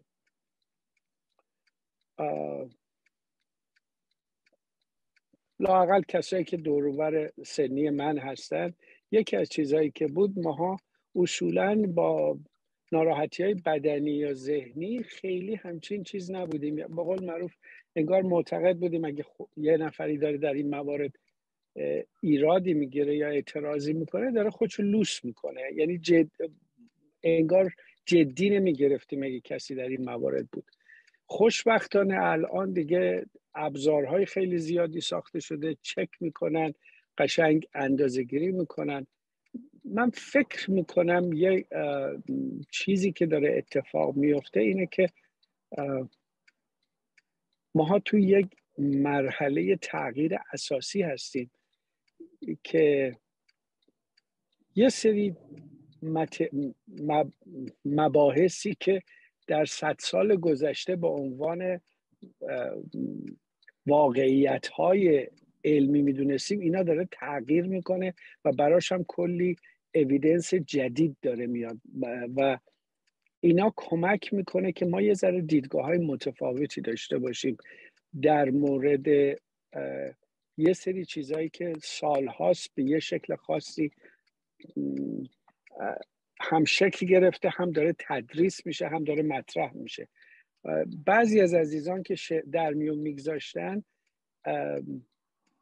جوری که صحبت میکردن انگار که این رو رفتن توی سمیناری تو کلاسی شنیدن و حالا دارن در مطرح میکنن. واقعا دعوت هم اینه که کسایی که مثل من متخصص اون کار نیستین و وقت توش نگذاشتین به اون چه که میشنوین فقط اکتفا نکنید. به هر حال این چیزیه که من در سن 65 سالگی برای خودم انتخاب کردم که هر چقدرم فکر میکنم یه چیزایی رو میدونم یا درسته هنوز ببرم در موردش سوال کنم و در موردش باورایی که پس ذهنم هست رو دوباره ببرم زیر سوال. خیلی ممنونم، مرسی. یکی از چیزایی رو که توی مدیتیشن البته شما میتونم بگین که کاربردی داره که خیلی الان دارن استفاده میکنن از مایندفولنس برای افسردگی و اضطراب، اون قسمت افسردگی هایی که باوریه و اون باورهایی که به وجود آورده که اون افسردگی رو به وجود آورده رو وقتی شما یاد میگیرین که به جایی که توش چسبیده باشید و جنرالایز شده باشه و تمام اون فضا رو داشته باشه، یک دفعه میبینیم که میتونید یه مقدار چون ازش از بالا نگاش میکنید اون وقت موقعیت اینه که از اون افسردگی رها بشید. یعنی it's not a prevention، این نیستش که اگر این کارو بکنید افسرده نخواهید شد، ولی کمک میکنه به اینی که در اوج اون افسردگی هایی که دوباره میگم باوریه یه مقدار از اون باز بکنید، خودتون از اون چنگالی که اینجوری گرفته بازتر بشه و بتونین که روونتر از اون مسئله رد بشید. اینو درست میشنوم؟ خیلی ممنونم. خانم مهسا در زوم خودتون آن میوت بکنید. در کلاب هاوس هم بعد از اون دکتر رامین عزیز رفتن، در نتیجه بعدش دکتر رضا موسوی رو خواهیم داشت، ولی اول خانم مهسا بفرمایید. خیلی ممنون. با درود و عرض ادب به همه شما عزیزان. با توجه به مطالبی که گفته شد،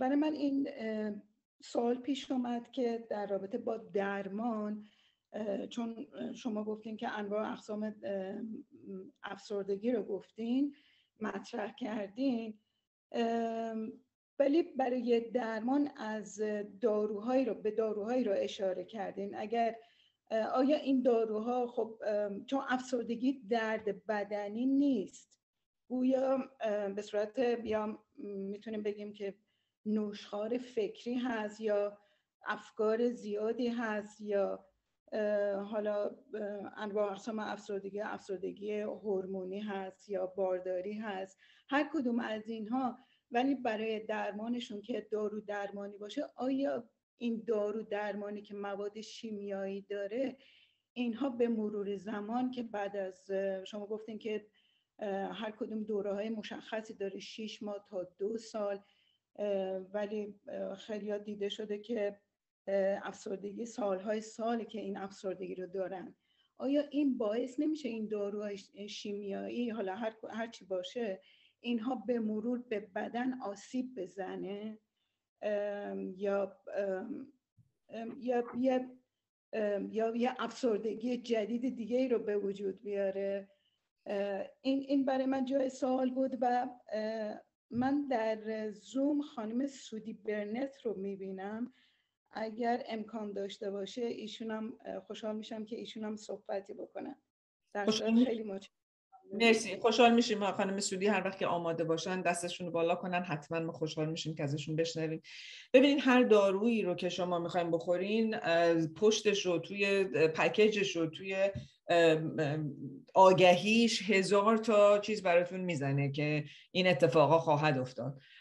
و مثلا کسانی، من خودم که اگر دارم قرص میخورم برای کلسترول، یکی از اتفاقایی که ممکنه من بعد تمام عمرم بخورم اینو، با اینه که تمام زندگیمم ممکنه عوض کردم توی که کلسترولم بالا نره، ولی باید بخورم این قرص کلسترول تا آخر عمر. ولی خب خطرهای دیگه اینه که ممکنه که مثلا دیابتیس 2 بیاره، این بیاره، اون بیاره.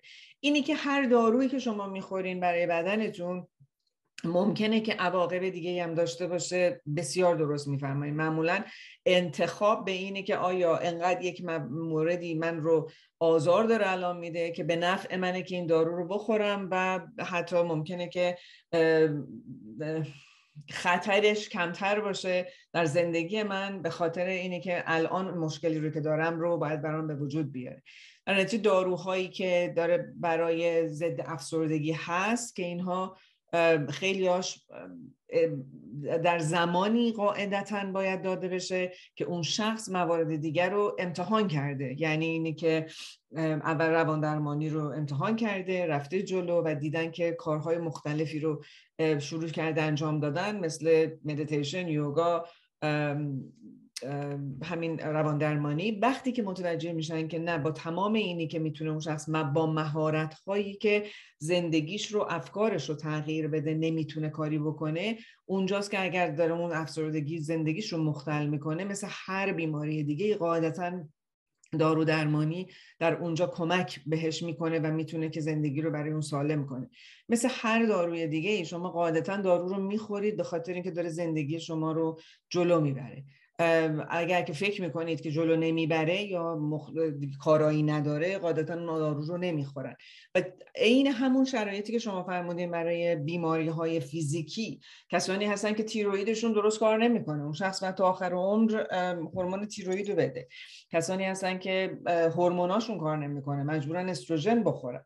در نتیجه این تشخیصیه که در حقیقت آیا اون بیماری چجوری داره مختل میکنه زندگی رو و آیا دارو درمانی در اون مختل کردن زندگی میتونه کمک بکنه. ولی مثل هر مسئله دیگه، اگر که شخصی اول بتونه که موارد دیگه رو، مثل روان درمانی، مثل همون ورزش کردن ها، یوگا، مدیتیشن، همه اینها رو در کنار هم استفاده کنه، که لایف استایلش رو عوض بکنه و با این لایف استایل ممکنه که خود افسردگی هم در حقیقت رها بشه. جناب دکتر رضا اگر لطف بفرمایید شما بفرمایید و بعد رسید به روزبه عزیز گفتم از اشخاص دیگه بفرمایید. عرض سلام و ادب و احترام دارم به همه دوستان عزیزم. امیدوارم حال دلتون عالی باشه. دکتر موسوی هستم. امیدوارم که بتونیم یه بحث خوبی رو در کنار هم داشته باشیم در موضوع تاپیکی که عنوان کردید، افسردگی و دلایل و درمان. خب همونطوری که ما میدونیم یک شخص افسرده علائمی مثل گریه کردن، ناراحتی، غمگین بودن، کاهش سطح انرژی، شادابی، احساس اضطراب، بیقراری، کاهش اشتها، کاهش یا افزایش خواب، عدم تمرکز کافی، حافظه ضعیف، کاهش قدرت تصمیم گیری و خیلی از علائمی هستن که میتونه یک فرد افسرده داشته باشه. خیلی افسرده هستن ولی خودشون اطلاعی ندارن و خیلی ها هم در واقع به این آرزه دچارن متاسفانه و راه حلی براش ندارن. ببینید من به علم پزشکی به عنوان یک پزشک به علم پزشکی، روان پزشکی و دارو درمانی احترام میذارم. یه سری جاها هستش که واقعا احتیاجی که به خاطر یک سری نواقص در جسم ما دارو مصرف بشه، اما من به شدت قدرت ذهن انسان رو فراتر از همه داروها میدونم، یعنی قدرت رو میدم به ذهن انسان. در واقع میشه گفت افسردگی یه جور عدم تطابق میان خودآگاه و ناخودآگاه هستش. همه ما توی کودکیمون یه سری تجربه‌های خوب، یه سری تجربه‌های ناراحت کننده داشتیم، یه سری اتفاقات، یه سری اختلالاتی که به عنوان باور در ذهن ما در دوران کودکی شکل گرفته میتونه ریشه‌های افسردگی در بزرگسالی باشه. اتفاقات مختلفی مثل تحقیر شدن از سمت والدین، تحقیر شدن از سمت دوستان، اینکه دیگران به شما بگن که شما فرد با ارزشی نیستی، اینکه دیگران شما رو مسخره بکنن، اینکه هیچ وقت به شما فضا ندن که اون چیزی که هستی رو نشون بدی. و خیلی از این اتفاقات میتونه باعث شکلگیری یک اختلال یا یک باور غلط در ذهن ما بشه و ما با این باور غلط رشد میکنیم و هر چی که جلوتر میایم زندگی برامون سخت‌تر و سخت‌تر میشه. باور یعنی چی؟ باور یعنی تکرار یک فکر. اینکه شما هر روز صبح از خواب بیدار شید و تا شب فکر کنید که من آدم بی‌ارزشی هستم، احساس ناامیدی و پوچ بودن بهتون دست میده و بعد رفتاری که در پس این احساس اتفاق میفته یک رفتاریه که دوست دارید در واقع از همه به دور باشید، تنها باشید، تاریک باشه و در تنهایی خودتون غرق باشید، چرا که احساس میکنید در عمق ذهنتون که من آدم با ارزشی نیستم و کسی من رو دوست نداره. شاید در بیرون از ذهن یک فرد افسرده به هیچ عنوان این چیز واقعیت نداشته باشه. بنابراین اون به باور خودش تکیه کرده و وارد یک حالت احساسی بد شده. سیر در واقع فعال شدن احساس و رفتار در مغز رو یک مروری با هم می‌کنیم. زمانی که شما در یک موقعیت قرار می‌گیرید، اولین چیزی که فعال میشه فکره. بعد از فکر احساس فعال میشه و بعد از احساس رفتار فعال میشه. به عنوان مثال شما با یک نفر قرار دارید و اون یه خورده دیر سر قرار میرسه، اولین چیزی که به ذهن دو فرد متفاوت میاد اینه. فرد شماره آ با خودش میگه نکنه براش اتفاقی افتاده باشه، فکرش اینه که نکنه اتفاقی براش افتاده باشه، احساسش نگرانیه، رفتارش اینه که گوشی رو برمیداره و بهش زنگ میزنه تا خیالش راحت بشه که حالش خوبه. اما شخص به چه فکری میکنه؟ فکر میکنه که نکنه داره به من بی احترامی میکنه و سر قرار نیومده. احساسش خشم و نفرته و به جای اینکه بهش زنگ بزنه محل قرار رو ترک میکنه.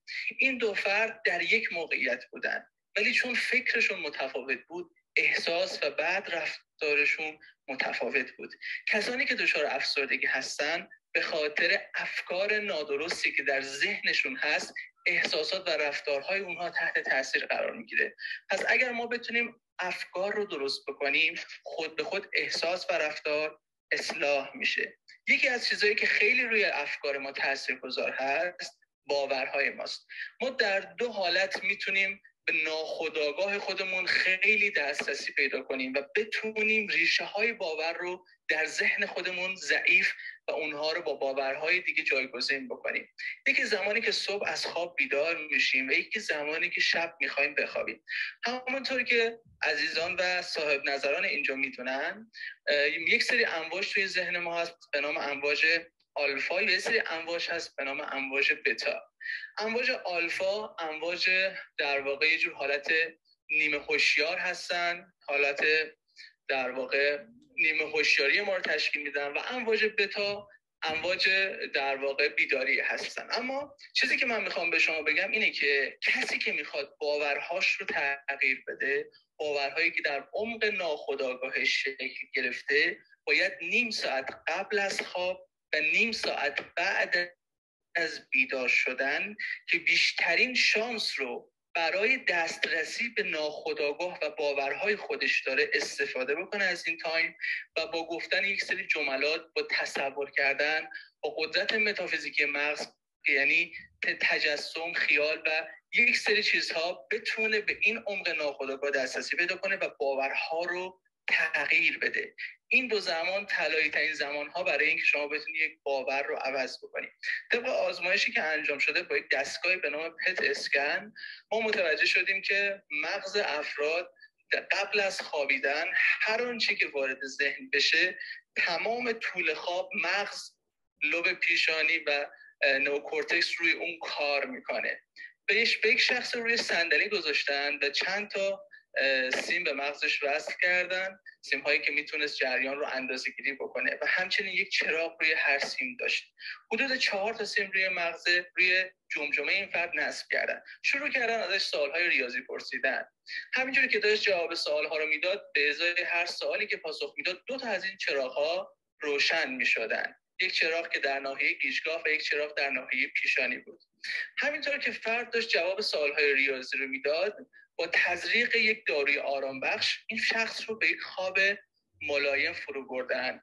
و اتفاق جالبی که افتاد این بود که زمانی که شخص خوابید، یکی از اون چراغ‌ها متوقف شد، ولی چراغی که در ناحیه لوب پیشانی بود تمام طول شب در حال چشمک زدن بود. یعنی اون لوب پیشانی مغز تمام طول شب داشت روی اون مسئله ریاضی که قبل از خواب شخص داشت بهش فکر میکرد کار میکرد. و وقتی بعضی وقت ما از خواب بیدار میشیم، احساس میکنیم روز خوبی داریم به خاطر اینکه شب قبلش با حس خوب خوابیدیم. بعضی وقتا که از خواب بیدار میشیم احساس میکنیم انقدر خسته‌ایم که لازم داریم دوباره بخوابیم، به خاطر اینکه شب قبلش قبل از خواب ذهن ناخودآگاه خودمون رو خوب تغذیه نکردیم. کسی که افسردگی داره، یکی از راه‌های بسیار قدرتمندی که وجود داره اینه که بتونه با دسترسی به ناخودآگاهش تطابقی میان خودآگاه و ناخودآگاهش ایجاد بکنه. در همین زمان‌ها با یه سری تمرینات که بتونه این تعارض درونی رو خنثی بکنه، بتونه با خودش به یک نظم، به یک در واقع نظم درونی دست پیدا کنه، به یک حس مثبت دست پیدا کنه، و باورهای اشتباهی که از دیگران، از خودش، از محیط اطرافش داره رو بتونه تغییر بده. کسی که چنین تمرین‌هایی بکنه، سعی کنه اتفاقات مثبت روزمره‌اش رو بنویسه، اتفاقات از نیمکره هیجانی مغزش به نیمکره تحلیلی که نیمکره سمت چپ است انتقال بده، بتونه دائما به دنبال اتفاقات مثبت تو محیط اطرافش باشه، هر روز 2 تا اتفاق مثبتی که براش افتاده رو یادداشت کنه. کم کم سیستم RS مغزش میره سمت اتفاقات مثبت و به مرور اون فرد میتونه از گره هایی که درش گیر افتاده خارج بشه. به نظر من اگر واقعا بتونیم روی بحث ذهنی بیمارانمون خیلی کار بکنیم، حتی بدون دارو هم در مسائلی که دارو واقعا نیاز ضروری نیست، که خب شما خودتون بهتر میدونید، میتونیم بدون دارو هم خیلی از افسردگی‌ها رو از بین ببریم. ممنون از فرصتی که در اختیارم قرار دادید. شاد و سربلند. خیلی خیلی ممنونم. رامین عزیز دوباره تشریف آوردید، بفرمایید. سلام خدمت همه دوستان. عرض شود که من در جواب اون دوستم، من 2-3 بار تلفنم زنگ خورد، مجبور شدم برم. در جواب دوستمون که شایان که صحبت کردن و خواستن که منبعی به شما معرفی بکنیم، من اول که من متاسفم که ما بعضا دوستان میرن پیش روانشناس و تراپیست و با تحوار و اسکیموتراپی و نمیدونم، ما بعضی از روانشناسا و تراپیستامون اگه کتاب جفریان رو ازشون بگیرن احتمالاً صامت میشن، کاملاً جلسه تراپی هیچ حرفی ندارن برای زدن. یک کتاب Reinventing Your Life جفری یانگ رو از اینا بگیرن و اینا کلا نمیتونن صحبت کنن. و هر کس هم میاد اونجا یه سری لیبل بهش میزنن که شما تحواره اینو داری، تحواره اونو داری. ببینید من به خاطر به عنوان آدمی که خودم تجربه افسردگی خیلی زیادی داشتم، اولا که اگه بخوام کتابی بهتون معرفی بکنم، یه کتابی داره به آقای یوان هری به نام Lost Connections. این کتاب به تازگی ترجمه شد. کتاب فکر می‌کنم چاپ سال 2020 هست و این آقای نویسنده خبرنگار اصلا روانشناس هم نیست. به خاطر همین برای کسانی که خودشون مخاطب عام هستن، یعنی به این جیبر جبرهایی که آقای کورتکس و فرانتال کورتکس و لیمبیک سیستم و داروی این و سروتونین و دوپامین و اینها واقعا نمیخوان اصلا اینوالو بشن و خودشون درگیری مسائل کنن. ما حالا میخوام خوب بشه، من حالا کاری ندارم سروتونین بالا دوپامین پایینه یا مثلا چرخ راستم کار نمیکنه، نمیدونم دیفرانسیلم خراب شده، اینا کاری ندارم، من ماشینم راه نمیره و باید چه کار بکنم. کتاب بسیار خوبیه و این آقا کل دنیا رو سفر کرده، فکر می‌کنم در عرض 10 سال با نوروساینتیست‌ها، با روانشناس‌ها، روانپزشک‌ها، محقق‌ها، با تردیشن‌های مختلف توی دنیا رفته مصاحبه کرده. نزدیک حدود فکر می‌کنم 100 صفحه از این کتاب فقط لینک به فایل‌های صوتی مصاحبه‌هاش. و این کتاب نوشته، بسیار کتاب ارزشمند و کتاب خوبی به نام Lost Connections. این رو اگر برید، یعنی به عنوان شاید بشه ارتباط‌های از دست رفته میشه ترجمهش کرد، اینو سرچ بکنید، به تازگی ترجمه شده و کتاب بسیار خوبی است. تو این کتاب من اگه بخوام خلاصه به شما بگم، این افسردگی رو به دلیل قطع شدن 7 ارتباط انسان با مسائل خانواده است، طبیعت، با درون خودشه، چه و چه. حالا من کتاب رو اسپویل نمی‌کنم که خودتون تشریح باید بخونید. و اینکه من یه مطلبی هم می‌خواستم اضافه بکنم، این افسردگی من فکر می‌کنم چیزی نیستش که آدم اگر درگیرش میشه شروع کنه فرار از افسردگی بدتر میشه. افسردگی باید اینکه آدم یک دوره‌ای بپذیره، چون ریسپانس طبیعی بدن هست به یک ترومایی، به یک اتفاقی، تو اکثر موارد، نه تو همه موارد، تو اکثر موارد. و انسان باید یه جایی استاپ بکنه و ببینه که دلیلش چیه، به خودش این فرصت رو بده که غمگین باشه، به خودش این فرصت رو بده که ناراحت باشه، گوشه‌گیر باشه، تنها باشه و یواش یواش بیاد ببینه که خب چرا این اتفاق داره میفته. و حالا از کمک دوستان، از کمک روانشناسای قابل، روانشناسای مجرب بهره بگیره، با کمک مطالعه کتاب‌هایی که میتونه بکنه بخونه، بره جلو و ببینه که خب اوکی، حالا من الان میخوام که گوشه‌گیر بشم، الان من ناراحتم، چرا من ناراحتم و چرا نمیخوام که ناراحت بشم، و یواش یواش بره جلو. من اینو میخواستم خدمتتون عرض کنم. خیلی ممنونم، متشکرم رامین عزیز. الان لیست اشخاص رو من فقط اینجا بگم که توی بله، خیلی ممنون. سلام خانم، بفرمایید. روز بهجان خود شما روز بهجان می‌خواستین صحبت کنید؟ خواهش می‌کنم. در اونی که تخصصی هست دکتر فوژان تشریف دارن. از امواج مغز به صورت موج رادیویی یاد نکنید. در مغز ما یه سری نورون داریم که خیلی ساده براتون توضیح بدم.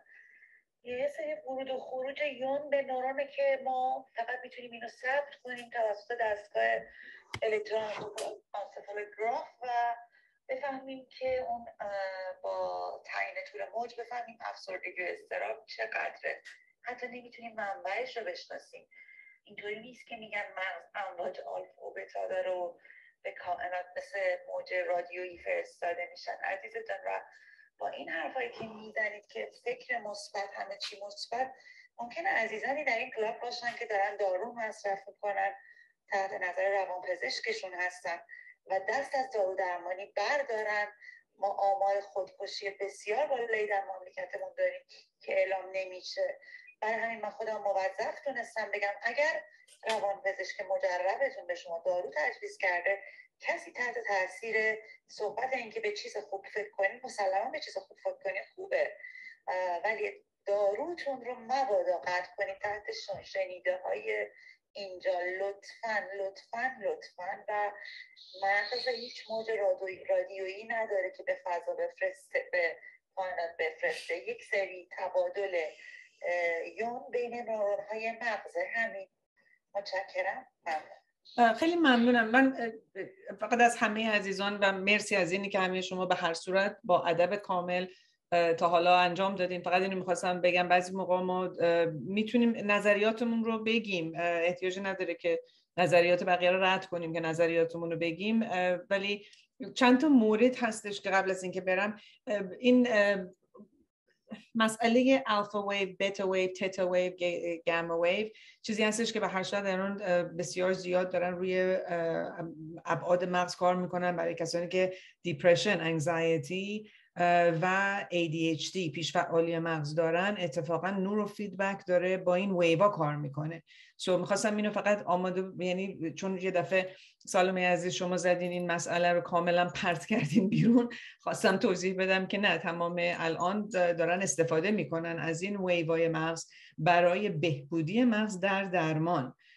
حتی برای من خودم یکی از کارهایی که انجام میدم اینه که برای اشخاص بهشون درخواست میکنم که باینورال بیت که موسیقی به خصوصیه که این ویوا رو تغییر میده بتونن در خونه خودشون شروع کنن استفاده کردن. وقتی که تشویش و اضطراب میاد که میره بیتای بالا میاد، الفا ویو های چیزی رو از خارج به وجود بیارن که بتونن الفا ویوشون رو زیاد بکنن. اینها به هر صورت قسمت های مختلفه. من فکر میکنم که وقتی که ما داریم صحبت میکنیم نگاه بکنین که مثل یه فیل تو اتاقه، هر کی داره راجع به یه قسمتش صحبت میکنه، نه اینی که چون یا راجع به یه قسمت صحبت میکنیم اون یکی قسمت وجود نداره. و ممنونم از اینکه ابعاد مختلف رو دارین، هر کسی داره توضیح میده، برای اینکه مهمترینش همینه که ما بتونیم از ابعاد مختلف این مسئله رو نگاه کنیم. دکتر قادر بفرمایید. در کلاب هاوس دکتر قادر بفرمایید. سلام عرض می‌کنم خانم دکتر عزیز و سایر دوستان. من هم یه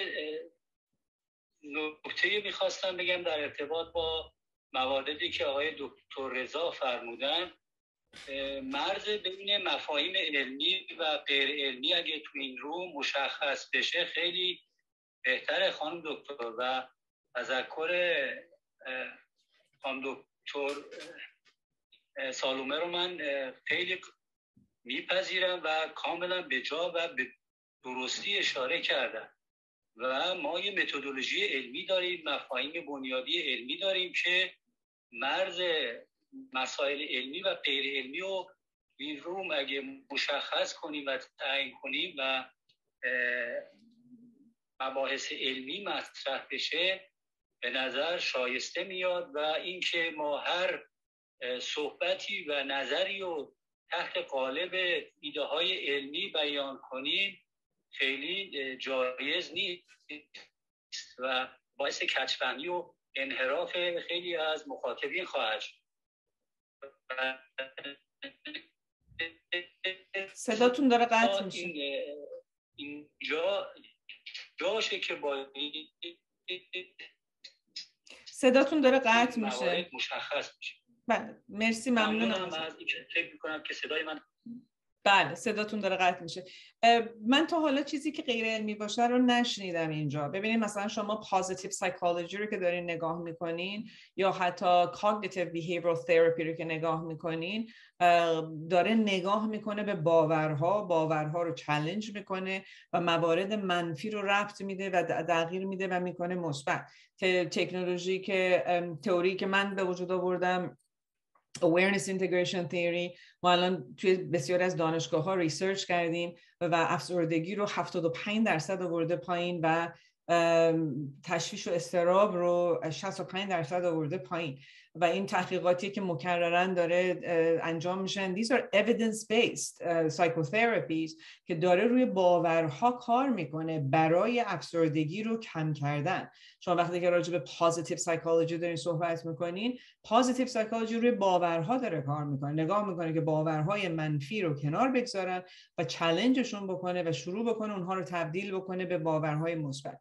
برای تراماها و افسردگی که از تراما به وجود میاد، وقتی که آی موومنت دیسنسیتیزیشن و ریپروسسینگ رو شما استفاده میکنین، 25 سال تحقیق شده روی این و اون هم تمام باورهایی رو که در حقیقت به توی نورون نتورک هاگیه کردن و اونا رو رها میکنه، اول میاره توی نوترال و بعدش مثبت، باورهای مثبت رو جایگزین میکنه. در نتیجه وقتی که ما راجع به باورها صحبت میکنیم، فقط راجع به تلقینی که از صبح بلند شو بگو چقدر حالم خوبه نیست، راجع به باورها داره صحبت میشه. به خاطر همین من وقتی که شما یه قسمتی رو میشنوین و بعد عصبی میشین راجبش، رو میگم فقط حواستون باشه که ما ابعاد مختلف این رو داریم نگاه میکنیم و همه اینا خود مسئله مدیتیشن، مراقبه، الان 25 ساله که داره evidence based داره کار میکنه. توی UCLA دکتر دانیل سیگل 25 سال اینا دارن روی مایندفولنس و مدیتیشن و چجوری داره روی موارد کار میکنه داره کار میشه. در این چیزهایی که بسیار علمیه، چیزهای غیر علمی نیستش که الان ما داریم صحبت میکنیم راجبش، ولی خب ابعاد مختلفه. برای یک نفر دارو درمانی کار میکنه، برای یک نفر روان درمانی کار میکنه، برای یک نفر هیچ کدوم اینها مثلا نتونسته کار بکنه، داریم میفرستیمشون برای Transcranial Meditation. الان کسایی هستن که براشون کار نمیکنه، داریم میفرستیمشون. کسایی که توی جنگ بودن اومدن، هیچ کدوم اینا کار نکرده و شروع کردن MDMA تراپی روشون انجام دادن. همه اینها در تحقیقات مختلف الان داره کار میکنه. جان هاپکینز الان چیزی مثل 3 میلیون دلار دادن، قسمتی رو باز کردن که در عرض 3 سال اخیر دارن ریسرچ میکنن روی سایکودلیکس و دیپرشن. اینا چیزایی نیستش که الکی داریم از خودمون در میاریم و پخش میکنیم. اینا اتفاقا همه و همه از جایگاهی داره میاد که پشتش صحبته، یا حتی فازهای مختلف برین که گفتم بیتا ویو و الفا ویو و گاما هستش. همه اینا توی نورو فیدبک یه چیزی مثل 30 ساله داره کار میکنه. مقدار ساینتیفیک پابلشت ریسرچ که روی نورو فیدبک هست، که روی الفا، بیتا و گاما داره کار میکنه، they're tremendous. یعنی برید فقط پابمد رو نگاه کنین، بزنین تو پابمد و بزنین نورو فیدبک استادیز که داره روی اینا کار میکنه. در نتیجه اینها هیچ کدومشون غیر علمی نیست، فقط ابعاد مختلف جریانه و هیچ کدومش الزاماً نمیگه که او این یکی تنها چیزیه که داره افسردگی رو تمام کنه، مگه نیست. اگه شما اول برنامه بودیم میگفتیم هنوز کسی نتونسته افسردگی رو فیگر اوت بکنه. در نتیجه ولی هر کی داره یه قسمت این رو میگیره که نگاه بکنه که چجوری میتونن که در حقیقت جلو برن. میدونم همتون میخواین صحبت بکنین، موضوع تازه داره بعد از 2 ساعت داغ میشه. ما 10 دقیقه هم دیگه بیشتر نداریم. الان 2 نفر هستن توی زوم. جناب میلاد در مدتی دستتون رو بلند کردین، بفرمایید. خیلی ممنون از این مباحثی که عنوان شد. برای من به شخص بسیار آموزنده بود، لذت بردم. اما خب من میخوام اون مواردی که مربوط به درمان میشه واگذار بکنم به حال متخصصین، پزشکان، روان درمانان. اما اون چیزی که به عنوان یک فرد توی اجتماع، به عنوان مسئولیت اجتماعی حالا میتونیم ازش یاد بکنیم، اینه که اگر من یک فردی رو دیدم که احساس کردم که مبتلا به افسردگیه، چه کاری من میتونم براش انجام بدم؟ معمولا کاری که حالا به ما آموزش دادن که این کار رو انجام بدیم اینه که اون فرد رو تشویق بکنیم که به متخصص مراجعه بکنیم. ولی خب معمولا این جواب نمیده. یعنی وقتی که ما میگیم، یک مقاومت خیلی زیادی برای رفتن پیش روانپزشک وجود داره. گاهن میگن که این بیفایده است، یا اینکه من خوبم، این شمایید که مشکل دارید و حالا امثال اینها.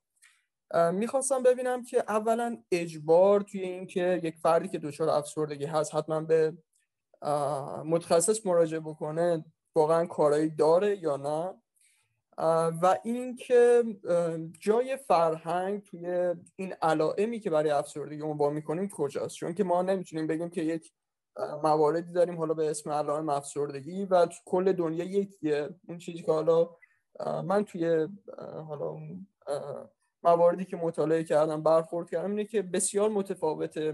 ممکنه توی ایران یک طور باشه، توی یک کشور دیگه یک طور باشه، توی یک خانواده به یک نحو نشون داده بشه، توی یک خانواده دیگه به نحو دیگه اینو چطوری میتونیم به عنوان حال یک مسئولیت اجتماعی از دید یک فرد توی اجتماع این موارد رو هندل بکنیم؟ متشکرم. مرسی. از نظر این که آیا اجباری میشه که هر کسی رو که هر کار بکنه که نمیشه، چون مخصوصا هم که چه برای کسی که میخواد بره دارو درمانی انجام بده یا روان درمانی انجام بده باید فعالانه خودش روی مسئله کار بکنه و اگر که اجبار رو تجربه بکنه فعالانه کار نمیکنه روی مسئله و بعدتر فکر میکنه که این رفتن دکتر کار نمیکنه، در حالی که خودش فعالانه روی مسئله کار نکرده. یعنی که توصیه بشه و بعد نگاهی بشه به اینی که خب چجوری چه کارهایی میشه. مثلا گفتم اگر که طرف نمیره حداقل باش قرار بذارین مثلا 4 دقیقه بلند شین بریم باهاش راه بریم، بگین شده آدم‌هایی که افسرده بودن دو دوستاشون قرار گذاشتیم مثلا طرف با هم دیگه اومدن گپ زدن، حالا یه مایل هم با هم دیگه راه رفتن، یا کارهایی که به عنوان یک دوست میتونین برای اون در کنارش باشین، مهر بهش بدین. این کارها چیزاییه که اشخاص میتونن انجام بدن تا به هر کسی به هر صورت در عمق کاری که داره میتونه انجام بده. ببخشید من سوال اولتون رو پاسخ دادم، سوال دومتون یادم رفت. سوال دومتون چی بود؟ در مورد این که آیا فرهنگ میتونه تاثیر بذاره علائم یا نه؟ مشکل خانم سالومه، فقط دکتر سالومه این رو اولش گفتن که بله مسئله فرهنگ چیزیه که بسیار بسیار کمک کننده است. یعنی اگر که کل فضا مثلا در یک مملکتی که بیکاری زیاده یا درد زیاده یا از جنگ اومده یا خیلی از چیزا هست، مواردی که اشخاص میشینن در کنار هم و دارن درد دل میکنن با هم دیگه، قاعدتاً میبینیم که این یه حالت مثل یه ابری میمونه که یک دفعه همه جا گرفته میشه و بعضی موقع ها مسئله اون فرهنگ خودش افسردگی رو داره به وجود میاره. و بعد اگر که یک فرهنگ هم تو خانواده باشه که این کل خانواده افسرده است و شما جزوش هستین، کل اون خانواده هم در حقیقت فرهنگش رو شما میگیرید. و اگه بعد میبینین که یک شخصی میره یک خانواده دیگه، میره سر کار و اون حس رو نداره، ولی درست لحظه که دوباره وارد خانواده خودش میشه انگار ابر سنگین دوباره وارد میشه. و اطرافیان ما خیلی کمک میکنه. یک کتابی بود مال مایکل یابکو به اسم Depression is Contagious، مثل سرماخوردگی که کانتیجسه و به همه گیره. توی این کتاب هم خیلی دقیق این مسئله رو گفته که چجوری کسی که افسرده هست و در خانواده ما هست چجوری میتونه حتی دیدگاه های اون و افسردگی اون مصری باشه برای اشخاص. معمولا هم یه نفر هستش که بالاخره میاد بیرون و نفس عمیقی میکشه، حالا وقتی نفسی بکشه ممکنه که دوباره بتونه بره و کنار اون خانواده دونه دونه اینها رو بکشه بیرون و اون فضای فرهنگ رو تغییر بده.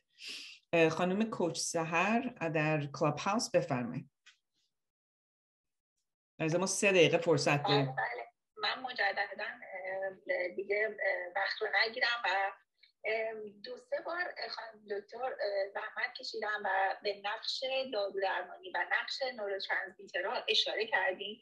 در کلاینت خیلی زیادی ما می‌بینیم که اینها وقتی که میان برای درمان افسردگیشون همپوشی داره با حالا کمکاری تیروئید یا بیماری هایی که به قول شما اول باید با فامیلی دکترش اینها جلو برن و آزمایش داده بشه و بعد اگر که از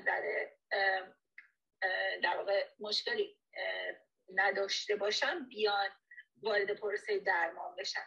و این خیلی مهم هسته چون خیلی مواقع نمیدونن، حالا یا کمخونیه یا پایین اومدن سطح هورمون ها هستش، اول اون مسئله بررسی بشه. بنابراین چند بارم شما تاکید فرمودین و یکی دیگه آقای رامین از نقش کانکشن گفتن. حالا از بخش دارو درمانی و بیماری ها و هورمونال که بگذریم بیوشیمی برام میرسیم به اینجایی که کانکشن خیلی مهمه. یعنی چه در بخش افسردگی چه در بخش اعتیاد نداشتن کانکشن ها باعث میشه از دست دادنش یا کم شدنش باعث میشه که فرد بیشتر این حس رو تجربه بکنه علاوه بر چیزهای دیگه. من فقط این دو تا نکته چون چند بار اشاره شد خواستم بگم در خیلی از بیمارا ما میبینیم که میان و بعدا با افسردگی میان فکر میکنن افسردگیه ولی از دست دادنه، غم سوگواری، از دست دادن، تموم نشدن یه رابطه، حالا هر چی که هست، مادر و فرزندی، ازدواج، رابطه عاطفی. و این دوتا هم خیلی مهم. اگه خانم دکتر کی دارن که اضافه بکنن علمی، منم خوشحال میشم که بشنوم. ممنون. خیلی خیلی ممنونم. ما الان یه دقیقه بیشتر فاصله نداریم، ولی من 3 نفر هستن که مایل هستیم دستشون رو بالا کردن و بعد این دیگه قسمت آخره. خانم دکتر فریبا از کلاب هاوس و بعد خانم موجگان و آقای شهرام از زوم و بعد مبحث رو میبندیم، میتونیم ادامه بدیم برای هفته آینده. دکتر فریبا بفرمایید. خانم دکتر سلام مجدد عرض می‌کنم خدمت شما همه عزیزان. من فقط اون موردی که به اصطلاح همه اشاره کردن به روش‌های مختلف درمان خواستم در تایید فرمایشات شما بگم که روش‌های مختلفی واقعا توی روانشناسی وجود داره، رویکردهای مختلف و اپروچ‌های مختلف که اصلا نمیشه گفت که این روش این رویکرد دیگری رو نفی میکنه. کما اینکه یکی از عزیزان اشاره کرد به Lost Connections که خب این بر اساس رویکرد اکت acceptance and commitment هست که رویکردی کاملا متفاوت هست با فرض کنید رویکرد CBT و همه اینها رویکردهای بسیار مثبت و تاثیرگذار هستند. هیچ کدوم هم دلیل بر نفی دیگری نیست. خیلی متشکرم، دستتون درد نکنه، سپاسگزارم. مرسی از شما. خانم موجگان از زوم بفرمایید، خودتون آن میوت کنید، بفرمایید.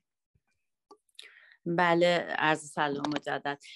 خانم دکتر جان ببخشید من اینو نمیتونم جلو خودم بگیرم، یه قدردانی ویژه از شما داشته باشم که اینقدر قشنگ منیج کردید و بعض در مورد اختلاف عقیده ها.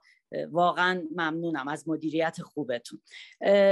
میخواستم مطلبی رو بگم، در البته استاد قهرمان عزیز گروه رو ترک کردن، اشاره کردن به اینکه گفتن اون خانمی که در مورد مدیتیشن، میخواستم فقط خدمتشون بگم که تجربه شخصی بنده بود که من حتی با یک کلاس های آقای دکتر پروفسور مجد رو میرفتم، دورای روانشناسی روش و غیره و مشاوره ازدواج پیش ایشون میرفتم، نه به عنوان یک مریض، ولی یه مدتی به من بعد از فوت پدر مادرم چند سال گذشته بود به من گفتن مژگان تو یه افسردگی گاهی میاد و میره در تو، بهتره که یکی دو ماهی فلوکسیتین بخوری و منم چون خیلی ضد دارو هستم خب گفتم آقای دکتر میدونی که من با دارو مخالفم، به هر حال نخوردم و دور بعد که ایشون منو دیدن من بهشون نگفتم که دارو رو نخوردم و گفتم که آقای دکتر چطور منو میبینین؟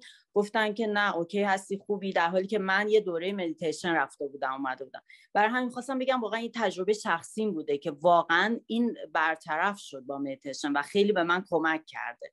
همینو میخواستم در رابطه با حرف استاد قهرمان ضمن ارادتی که خدمتشون دارم بگم. ممنونم از شما خانم دکتر، بسیار عالی بود و ارادت دارم.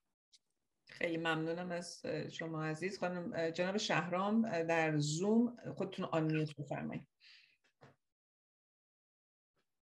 دارم عرض سلام و وقت بخیر دارم خدمت حضرت عالی و سایر بزرگان که حضور دارن و تشکر از سرکار خانم دکتر. من صحبت‌های دوستان رو شنیدم. خب یک بحثی هست، من فکر کنم بحث محیط خیلی مؤثر باشه، برجهت ما در محیطی زندگی میکنیم که جامعه عمده افراد اون جامعه‌ای که ما درش داریم زندگی میکنیم این حالت افسردگی رو دارن به نوعی. اگر با این باور ما فقط بخوایم به دنبال رفع این مشکل بشیم من فکر میکنم کار خیلی خیلی سخت هست و شاید شدنی هم نباشه. چرا؟